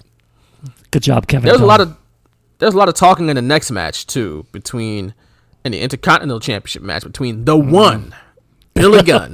one. Another one that I couldn't believe was in 2000. I'm like, wasn't this 2002? Like, what? no, 2002. By, by 2002, Billy Gunn was in Billy and Chuck. Yeah, and it's just funny how you know timelines. It's been 20 years, and I'm just like, wait, the one Billy Gunn was in 2000. That's before they bought WCW. It was incredible. I was just like, The one Billy Gunn and Chris Benoit. Speaking of Billy and Chuck, wasn't that a very provocative tag team for that time period? I, feel like today that would be kind of provocative, but back then that was super provocative. I I guess Like, I people- didn't think it of it because I, I mean, being gay wasn't like crazy to me, the way it was to the rest of the world back then. No, and, and the same for me as well. But I'm thinking of, of the the world at large. yeah, I, I I guess. can see people I, going like, I liked it. I, I thought it was funny. Is this? I can see people going like feeling super uncomfortable with that. And maybe some to this till this day, because some people are just not Yeah. not comfortable with sexuality in that in that way. I like I said, we we're cool with it. Like I thought it was great yeah. what they were doing. I thought I think making people feel uncomfortable in that way, not in every way. Don't touch racism, you know, stuff like that. But making people feel uncomfortable in that way and sparking that conversation about why do you feel uncomfortable? What's wrong Mhm. with it? Mhm. I think that's a good thing. So Yeah, that's just I, me. I don't even remember the even what the message boards were saying at that point with Billy and Chuck. Ooh, I'm I- I'm sure it was ugly. I'm sure it was. Uh, I honestly, and I'm not just saying it because it was. I thought it was bad stuff. I just don't remember them uh, being a topic. I should say. Uh, I'm sure they were on some message boards, but the ones I went to, I was just looking for like spoilers and you know news, and that was it. I didn't really care about anyone's opinion on anyone. Hate to spoil the outcome of this match. Chris Benoit wins, Oh. and he's a new Intercontinental Champion. One thing I noticed is that Jr. pointed out the fact that Billy Gunn had uh, earrings in his ear. Yeah, did he? Um, which I, th- I thought at first he was talking about it like as if like he was like weirded out by the fact that he wore earrings. Mm-hmm. But I thought, but it, then it made sense. It was like, well, you shouldn't wear them while you're wrestling because somebody could pull them out. I was like, yeah, that makes sense because I Yeah. wouldn't wear earrings to the ring, especially hoop earrings. Yeah. Um. So Benoit worked over his knee. They there were a lot of talking between the two during the match. Things didn't quite click between them, even though both are really talented. Billy Gunn is another guy that looks pretty much exactly the same twenty years Yeah. later. Yeah. He's actually probably more jacked than what he was in 2000. Um, but yeah, just nothing to see here, nothing special, and Benoit wins. to think it Um, was funny during the match. Jay Hart had mentioned uh, a previous promo of Triple H and Stephanie in the locker room, and Jim Ross said it was weird hearing Triple H say the title is the most important thing in his life to his wife. I thought the same Yes. thing. I thought the same thing when that promo happened, and then hearing Jim Ross say it later in the pay per view, I was like, "Oh, good." I didn't. Yes, I skipped right over that in my notes, but yes, because I, I have it written down, but I skipped over it by mistake. Um, but yes, they did have a promo where Triple H is like putting on his knee pads and stuff. It's like, oh my god, you're gonna get hurt. And he's like, this is the most important thing in my life. Uh. It's like, what about your wife? Uh? She's important great. too, right? Uh, yeah, she's supposed to be, right? And she didn't never said anything. She never questioned the fact that that was no, that not he said at all. that. It wasn't even like a bit dirty look. It was just like, okay. And but I thought I read I did write down that I thought this was a good promo from Triple H. Besides the fact that he said that the title is more important than his wife, essentially, but like how much the title meant to him. Like I don't care if I have to crawl. I don't care what happens to me. I gotta have the title. It's like I'm passionate, and it's just like I love the promo. Like you said, I love the promos from this era because they felt real. I really felt like Triple H felt this way. That Which he should have been good, you know. The title's supposed to be the most important thing to everyone, right? right. But your wife is important too. like that's the thing. So, um, moving on, we got an interview with Jr. and Steve Austin from earlier in the show. And another thing that didn't feel like a scripted and robotic segment. It felt like an actual conversation between two human beings. Hmm. It's like, what happened, WWE? Why did you do this? This was good. There's nothing wrong with this. This is perfectly fine. Um, but move on from that to the WWE Women's Championship between Molly Holly, Trish Stratus, and the champion Ivory. And this match lasted all but what? Two minutes? Uh, if you're generous, That's embarrassing. very much so. You mean to tell me you can shave off a couple minutes from the Kane uh, Jericho match? which went according to Wikipedia 16 minutes and 48 seconds. My goodness. That could have went 12. You couldn't shave off a couple minutes from Benoit and Billy Gunn, which went 10. This got 2 minutes and 13 seconds. Hmm. The intergender tag team match got 8. As Come an opener. Whew. Right. Come on. This is come on. They could at least gotten five minutes out of this.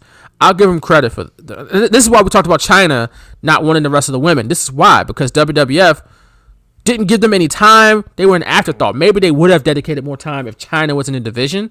But I don't blame Chyna for being like, I don't care about them. So watch it out. Like I don't do anything with Uh, them. it's not even realistic to have anyone beat her. So she's literally like the division. Like people would just lose to her if you wanted to in this era, you know, of Chyna. Like Chyna shouldn't lose to an Ivory or a Trish or a Molly Holly. You know, she just shouldn't. Probably not. But this was this was bad, and I'll give them this credit, this much credit though, because Ivory, Molly Holly, and Trish were all very talented. They got a lot done in those two minutes and thirteen seconds. Yeah. Like they went balls to the wall. No pun intended. I mean, I don't mean it that way. Not literally, but they went all out in this match for two minutes and thirteen seconds. A lot of different cool, unique spots.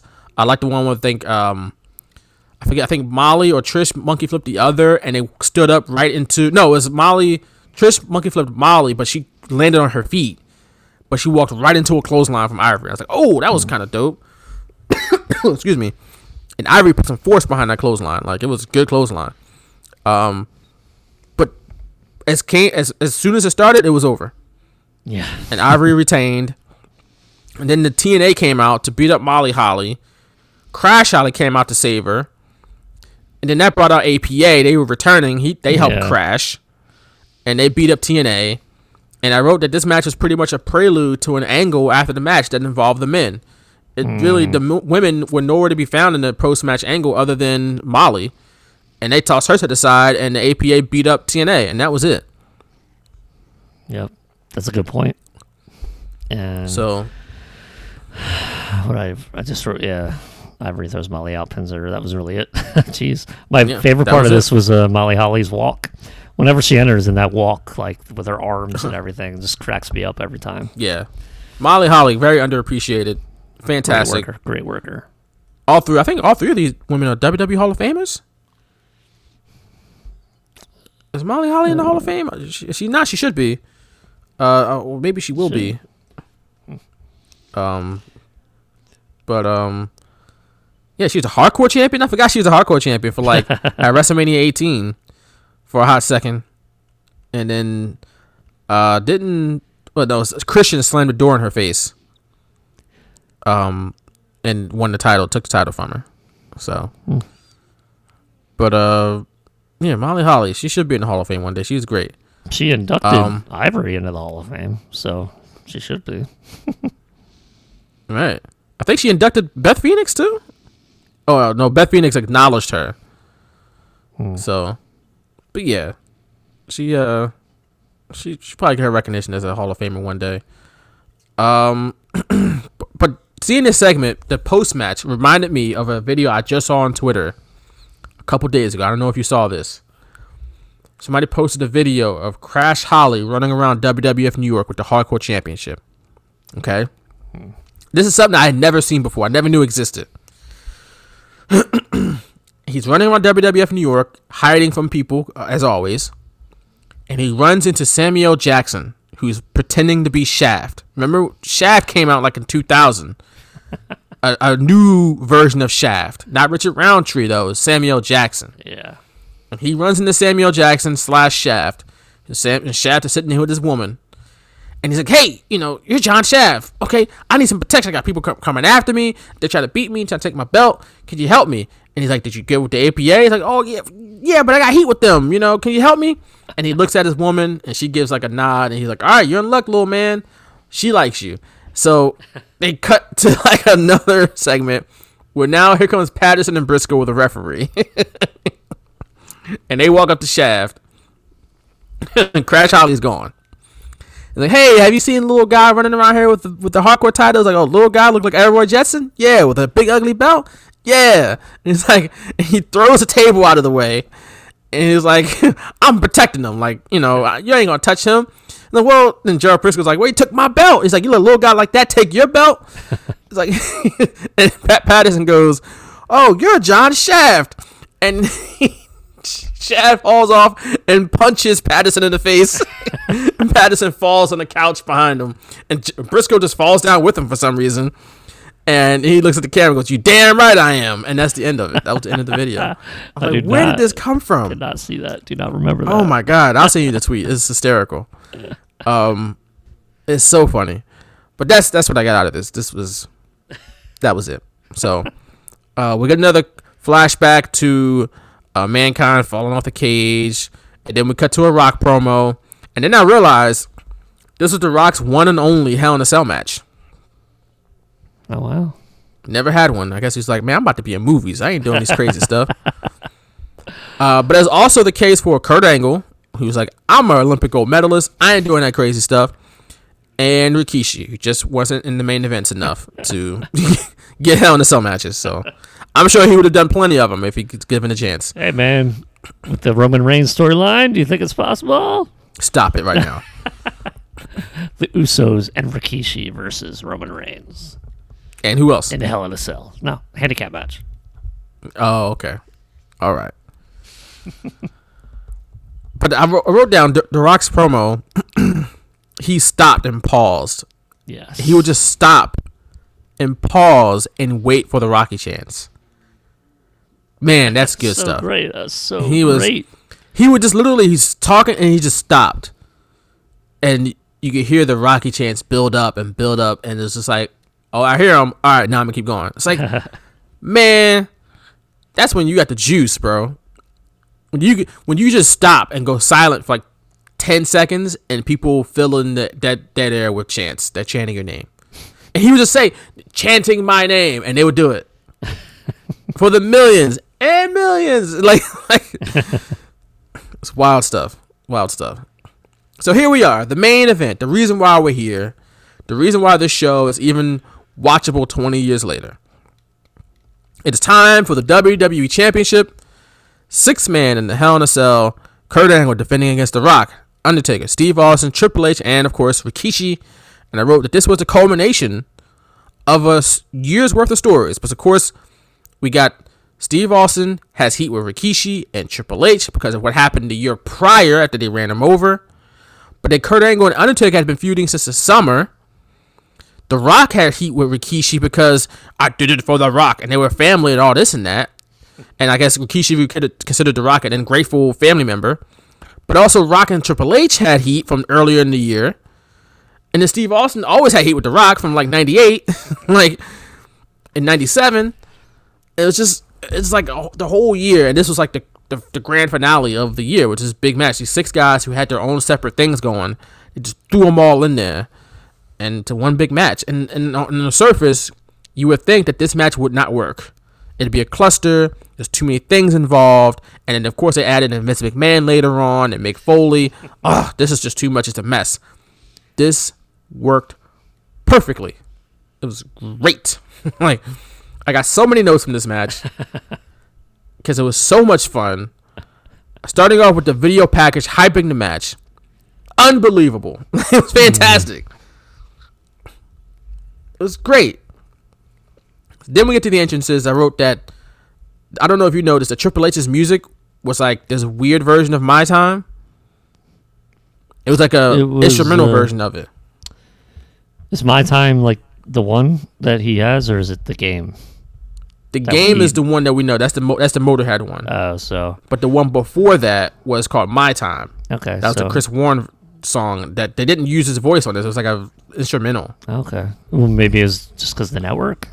No, that's that was that was the actual song. Oh, okay. I didn't notice. I just thought it was like that old theme that I hated, so I didn't pay attention to it. Because the game theme is like my favorite and the best. So Yeah. his other one that around this time, uh, I love that song. I just That's a great song. fan. Yeah. Oh, I loved it. I loved it. Uh, Kurt Angle comes out. He didn't signal for his pyro. No, which I thought was a nice touch because this is a it serious was. match. You ain't got It time was. to signal for the pyro. scared as hell. Right. And also, it's something that I think WWE should do every time somebody comes out, especially when it's a woman. All the women have like a pose on the stage for some reason. Yeah, But even when they like doing a run in, they'll do their little pose. It's like, bruh, this is this is urgent. Like, get to the ring, or like, this is not the time to do the pose. You don't have to do the pose every single time. Like, it- everybody got their thing that they, they that they do, their routine. Instead of just walking out like a normal person, they got their little thing. Roman Reigns puts his fist in the ground, or he doesn't really do that anymore. But Seth He just used to do stands the thing with the fire yeah. or whatever. Like it's just like just get to the ring. Like do your thing in the ring. Maybe I don't know. It's just I don't know. Um, but he also did not get in the cell right away. He kind of lingered outside and hid and trying to hide and was like scared of everybody, including the Undertaker. He looked terrified of the Undertaker, who had to walk to the ring because they had a cage, couldn't ride the bike. Nah. But once he gets into the ring or to into the cell, he like swipes at the ref for no reason. The ref like, oh Yeah. my god, It's like relax, man. right. So that was that was another thing I noticed. Uh, Austin comes out uh to his Disturbed theme, which was okay. It's not the classic theme, obviously.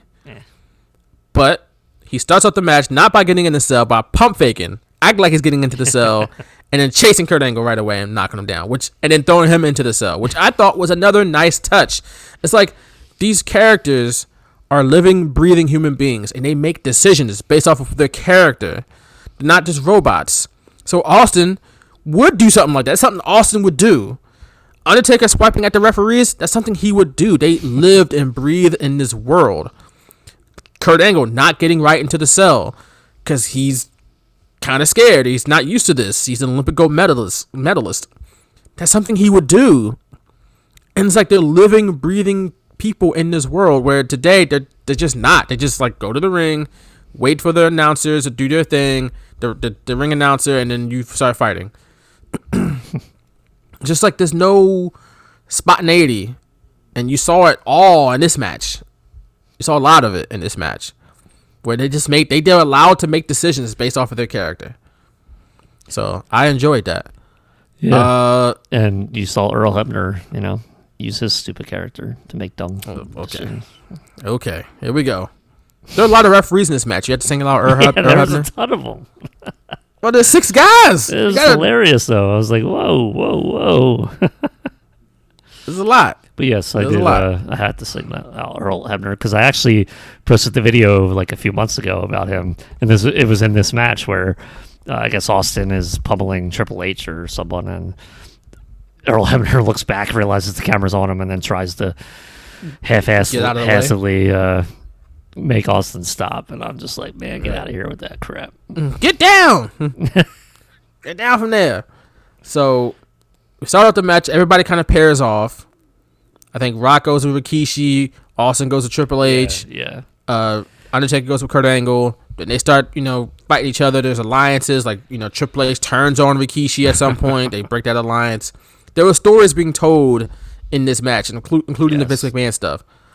Um, but then you got Austin dragging Triple H's head all the way around the ring, like from one side of the cage to the other. And I wrote that Triple H spent the most of the match bouncing off the cage.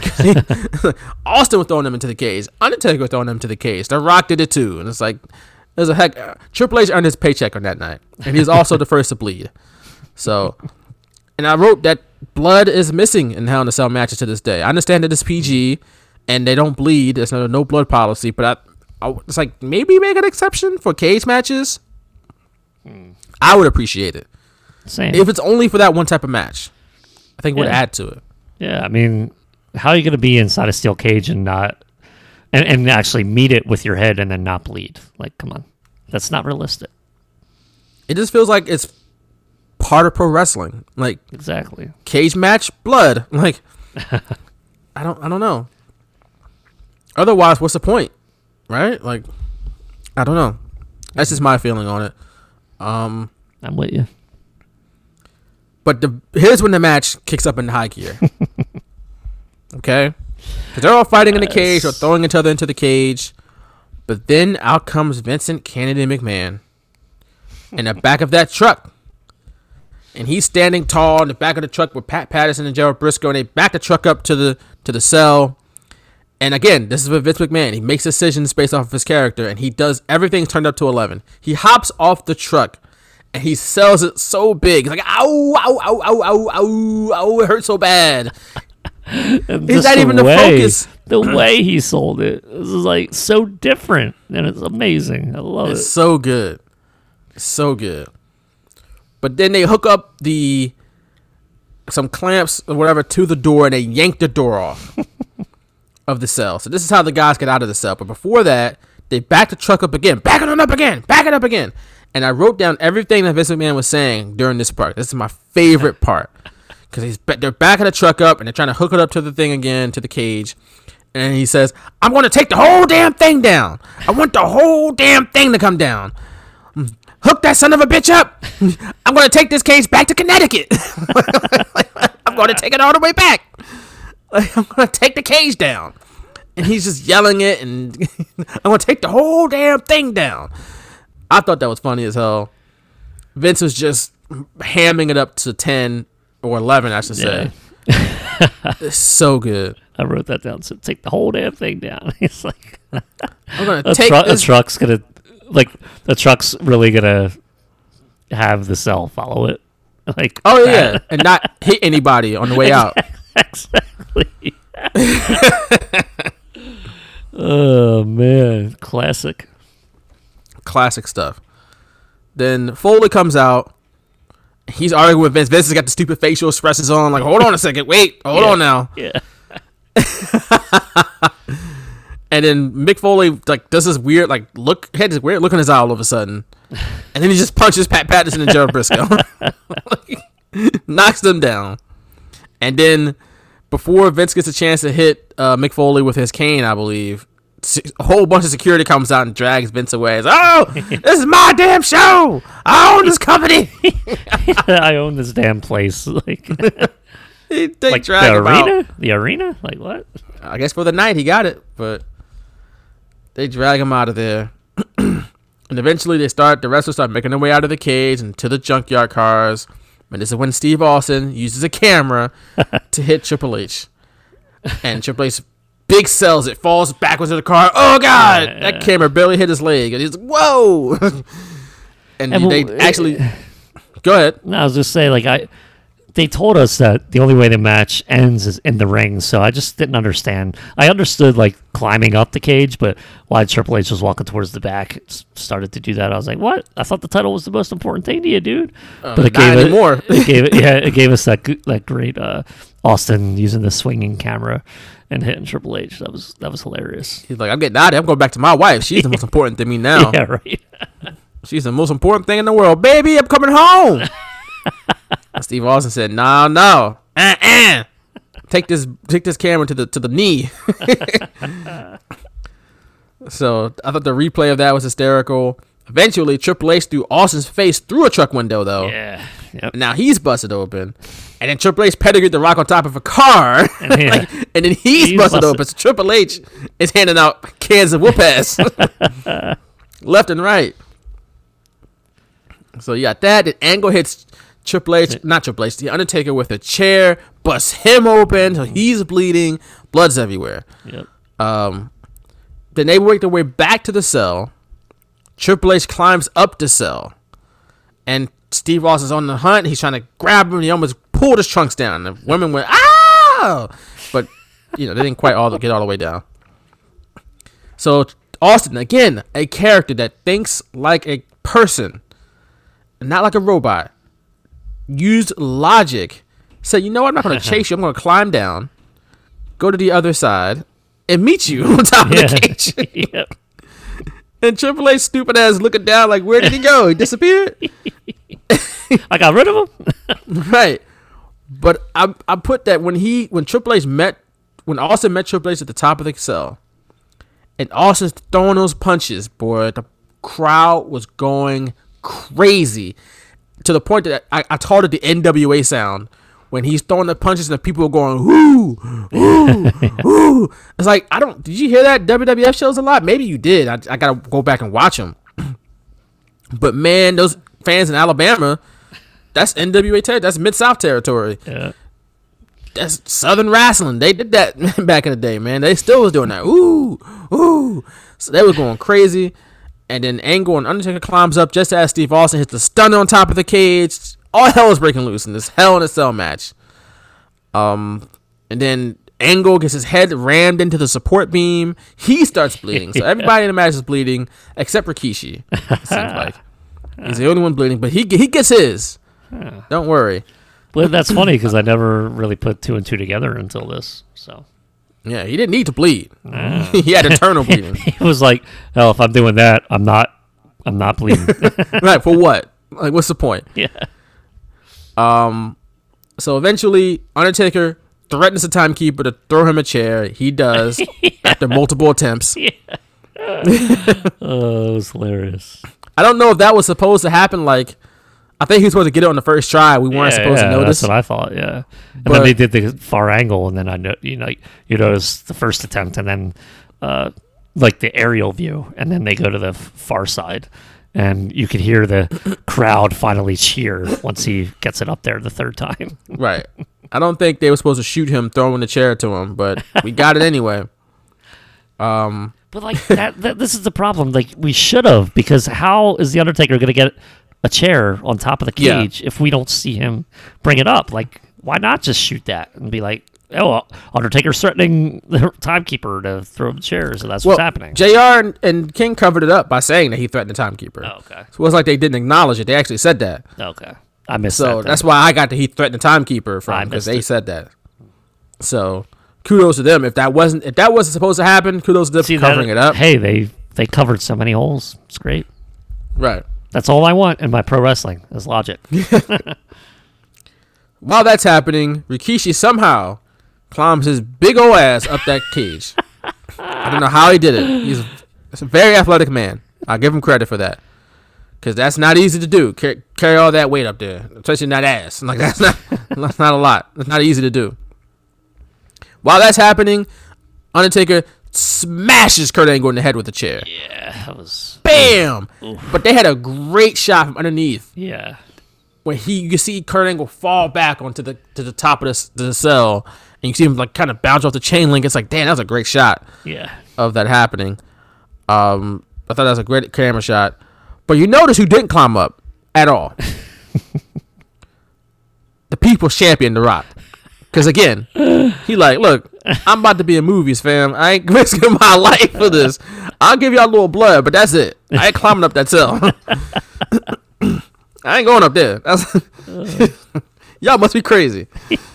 I ain't going up there. Y'all, I've got it. Y'all get it. Y'all get it. I got it. Y'all got it. So Undertaker beats up Rikishi, chokes him, gives him the goozle, and here comes the big spot. Because in the back of that truck was like a bunch of, I don't know what it was. I guess Oh, it was oh, yeah. supposed to be padding or bedding or some sort. but anyway, it, it made for a soft landing for Rikishi, who was tossed off that cell by the Undertaker. A good 15 feet, so to speak. And on JR's podcast, I read how like Dave Meltzer said like, oh, it's obviously not real, and there's so much padding, it didn't look that dangerous, but it shouldn't be that dangerous. It's like, bruh, did you hear the fans in the crowd when he fell off that cell? They went out of their mind seeing a man fall 15 feet to his potential death. like, they could not get enough of that. No. But I also like the touch of the camera shots of the wrestlers reacting to that too. Yes. Yes. They all look like, whoa, this is going down. it's funny. Austin was like looking, and then his eyes like wander, and you're just like, what is Right, going like on? And jetted away. The Rock, the Rock's just like trying to get to his feet, and just kind of like, oh, I don't know if they had anyone else, uh, but it, the fir- first ones I noticed were Austin and the Rock, and it was like, Yeah. just their reactions, and I was like, that's great. I thought that was dope. It was like It's Austin, hey, Rikishi got his, and then you go to Austin, and then The Rock, you know, like tried to set him up and stuff. So I thought those two reactions were really well done. yeah, yeah, I agree. Um, so then we get a face off between The Rock and Steve Austin, and the people went banana. and at that moment, if you were watching this and you were an educated fan in 2000, at that moment you had to have known that Steve Austin and The Rock were going to main event WrestleMania. I didn't. I mean, I don't know how though. They're the two top guys. They face off at the end of the match. They have that stare down, and it's like, yeah, I'm, I'll, I'll be willing to see that again because they hadn't faced each other in two years. You'd be like, yep, I'm, I'm down for that. like, I'm here, and they did it. I didn't think about WrestleMania until like after the Rumble. So as a, as Fair a enough. fifteen year old, I'm not thinking WrestleMania at this Well, point. But it was obviously were- obviously a perfect uh, start to that. Right. Maybe if you were a 35 year old fan back in 2000, you might have seen it coming. Maybe. Uh, but next thing you, that happens is my one of my favorite things to see in wrestling is Steve Austin deliver a stunner to The Rock, and you get a fantastic sell from The Rock where he does like a pirouette and his feet lands on the ropes, and it's like there's no Yeah. one better than taking a stunner than The Rock. So The Rock had a hell of a cell in There you go. the hell of a cell. And cell. damn, of course I messed that up. Let me try. It's again. all right. Let I me try you was again. Let me try again. Let me try again. So you're telling me The Rock had a hell of a cell in the Hell in a Cell? Oh, that's that's right. That's what I'm saying. Oh, I'm not editing that. I'm just leaving everything in. That, that's a for, that's a for show right on. All right. I actually wrote that down. I was like, "Hell in the Cell" with the S L M A O. There you go. there you go. The Rock did it. So unfortunately for Steve Austin though, he tried to pin The Rock. Didn't work out. He got choke slammed or something like that, right? I believe he got choke slammed. Uh, well, it was like a weak pin, and then I think Triple H came in, and then he was gonna do the stunner to Triple H, but Triple H turned it into a neck breaker. So it's Yeah, like yeah, right. Yep. Yeah, that Yeah, was so that, was, odd. very that was a very good way to kind of write them off to Right. give them a reason why they're not breaking up But- a pin. As they're selling, Angle literally puts his arm on top of The Rock yeah, crawls over. and just his arm and gets the pin. Great and timing. he retains the title. And I just wrote, "What a match!" Like, it's so. 2000 had a knack. WWF in 2000 had a knack for overbooking, but yet making it feel perfect. Like Backlash 2000, so much happened in that match that to the point that people today might be like, "Oh man, this is overbooked. Like, it's too much going on." But in 2000, because everyone was so over, it didn't even matter. You could put six people in a Hell in a Cell, have Vince McMahon involved, Mick Foley involved. They go out of the cell. They fight on cars. There's a camera involved. They're on top of the cell. Somebody gets tossed off. And regardless of all of that, it worked. That's that's that's the benefit of having people that are over. You got to build this WWF and AEW. You got to build your stars. They got to be over. They people got to care about them. They got to be invested in them. And you can get away with doing stupid six man in a cell matches. you can do it makes your job so much easier because you do simple things, even just little things, and it works. Like Linda McMahon standing up out of the chair. People go crazy. So Angle wins the match. I think this really helped Angle from a standpoint that he wasn't known as a tough guy before this. And I think this showed that he could hang and bang with the toughest, even though he didn't really do a bunch of violent stuff. But he took an ass whooping and he kept coming back. so he's standing there beaten and battered and bleeding. And he gently holds up the belt because he's hurting. And then out of the clear blue sky comes Steve Austin and hits him with a stunner. and it was like his music was playing, and then Austin hits that stunner, and you might as well had inserted in a record scratch like, and they started playing Steve Austin's music right after that. and that was the end of the show, and that was Armageddon 2000. One change I would have made at the end there. Okay. To just kind of bring things full circle. Uh, you choke slam Rikishi off the top of the cage and then you just chill there. Like, come on, you're. It would have been That's true. hilarious if he was he started to come down when Angle pinned the Rock. So at least you Mm. have like, okay, Angle pins the Rock, and then you kind of pan to Undertaker just kind of looking while he's on the cell climbing down. Like that to me would have been funnier and and better and because my first thought was where the hell is the Undertaker because he choked Slam Rikishi off the top of the cell, but that was like two or three minutes ago. Like he should be back in the ring by now. And I had noticed in one of the camera angles they had that he was just laying on top of the cell. I was like, you just chokeslammed the guy off there. You were fighting up there. Like you're not dead. Come on, like get down. And I thought it would have been just funnier to have that visual. But all in all, f- five out of five. Yeah, it was great.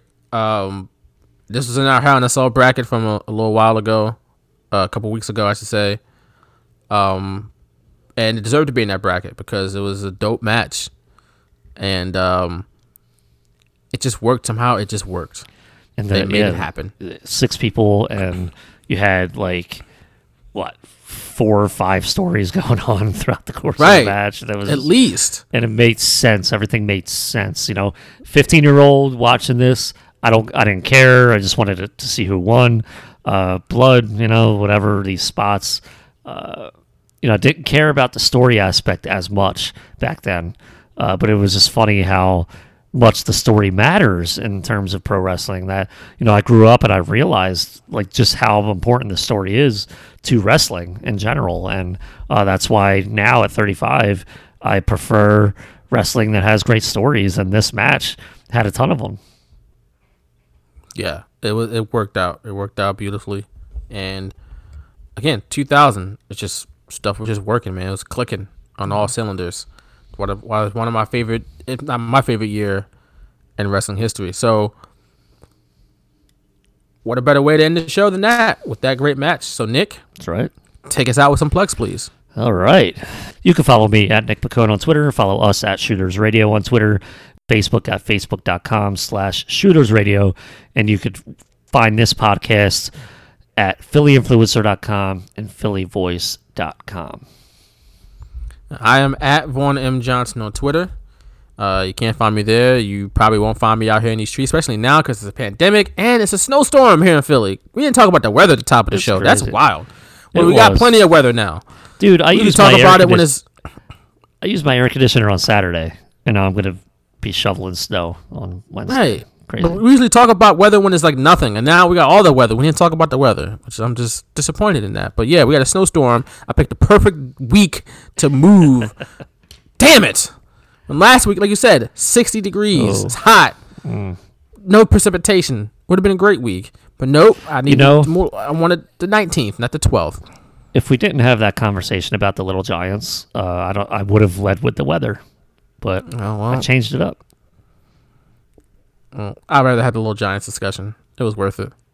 So, and this show was worth it. Episode 264 is in the books. So, for Nick Pacone and I am Vaughn Johnson, thanks for listening to episode 264 of The Straight Shooters, and we'll catch y'all again next week. Peace.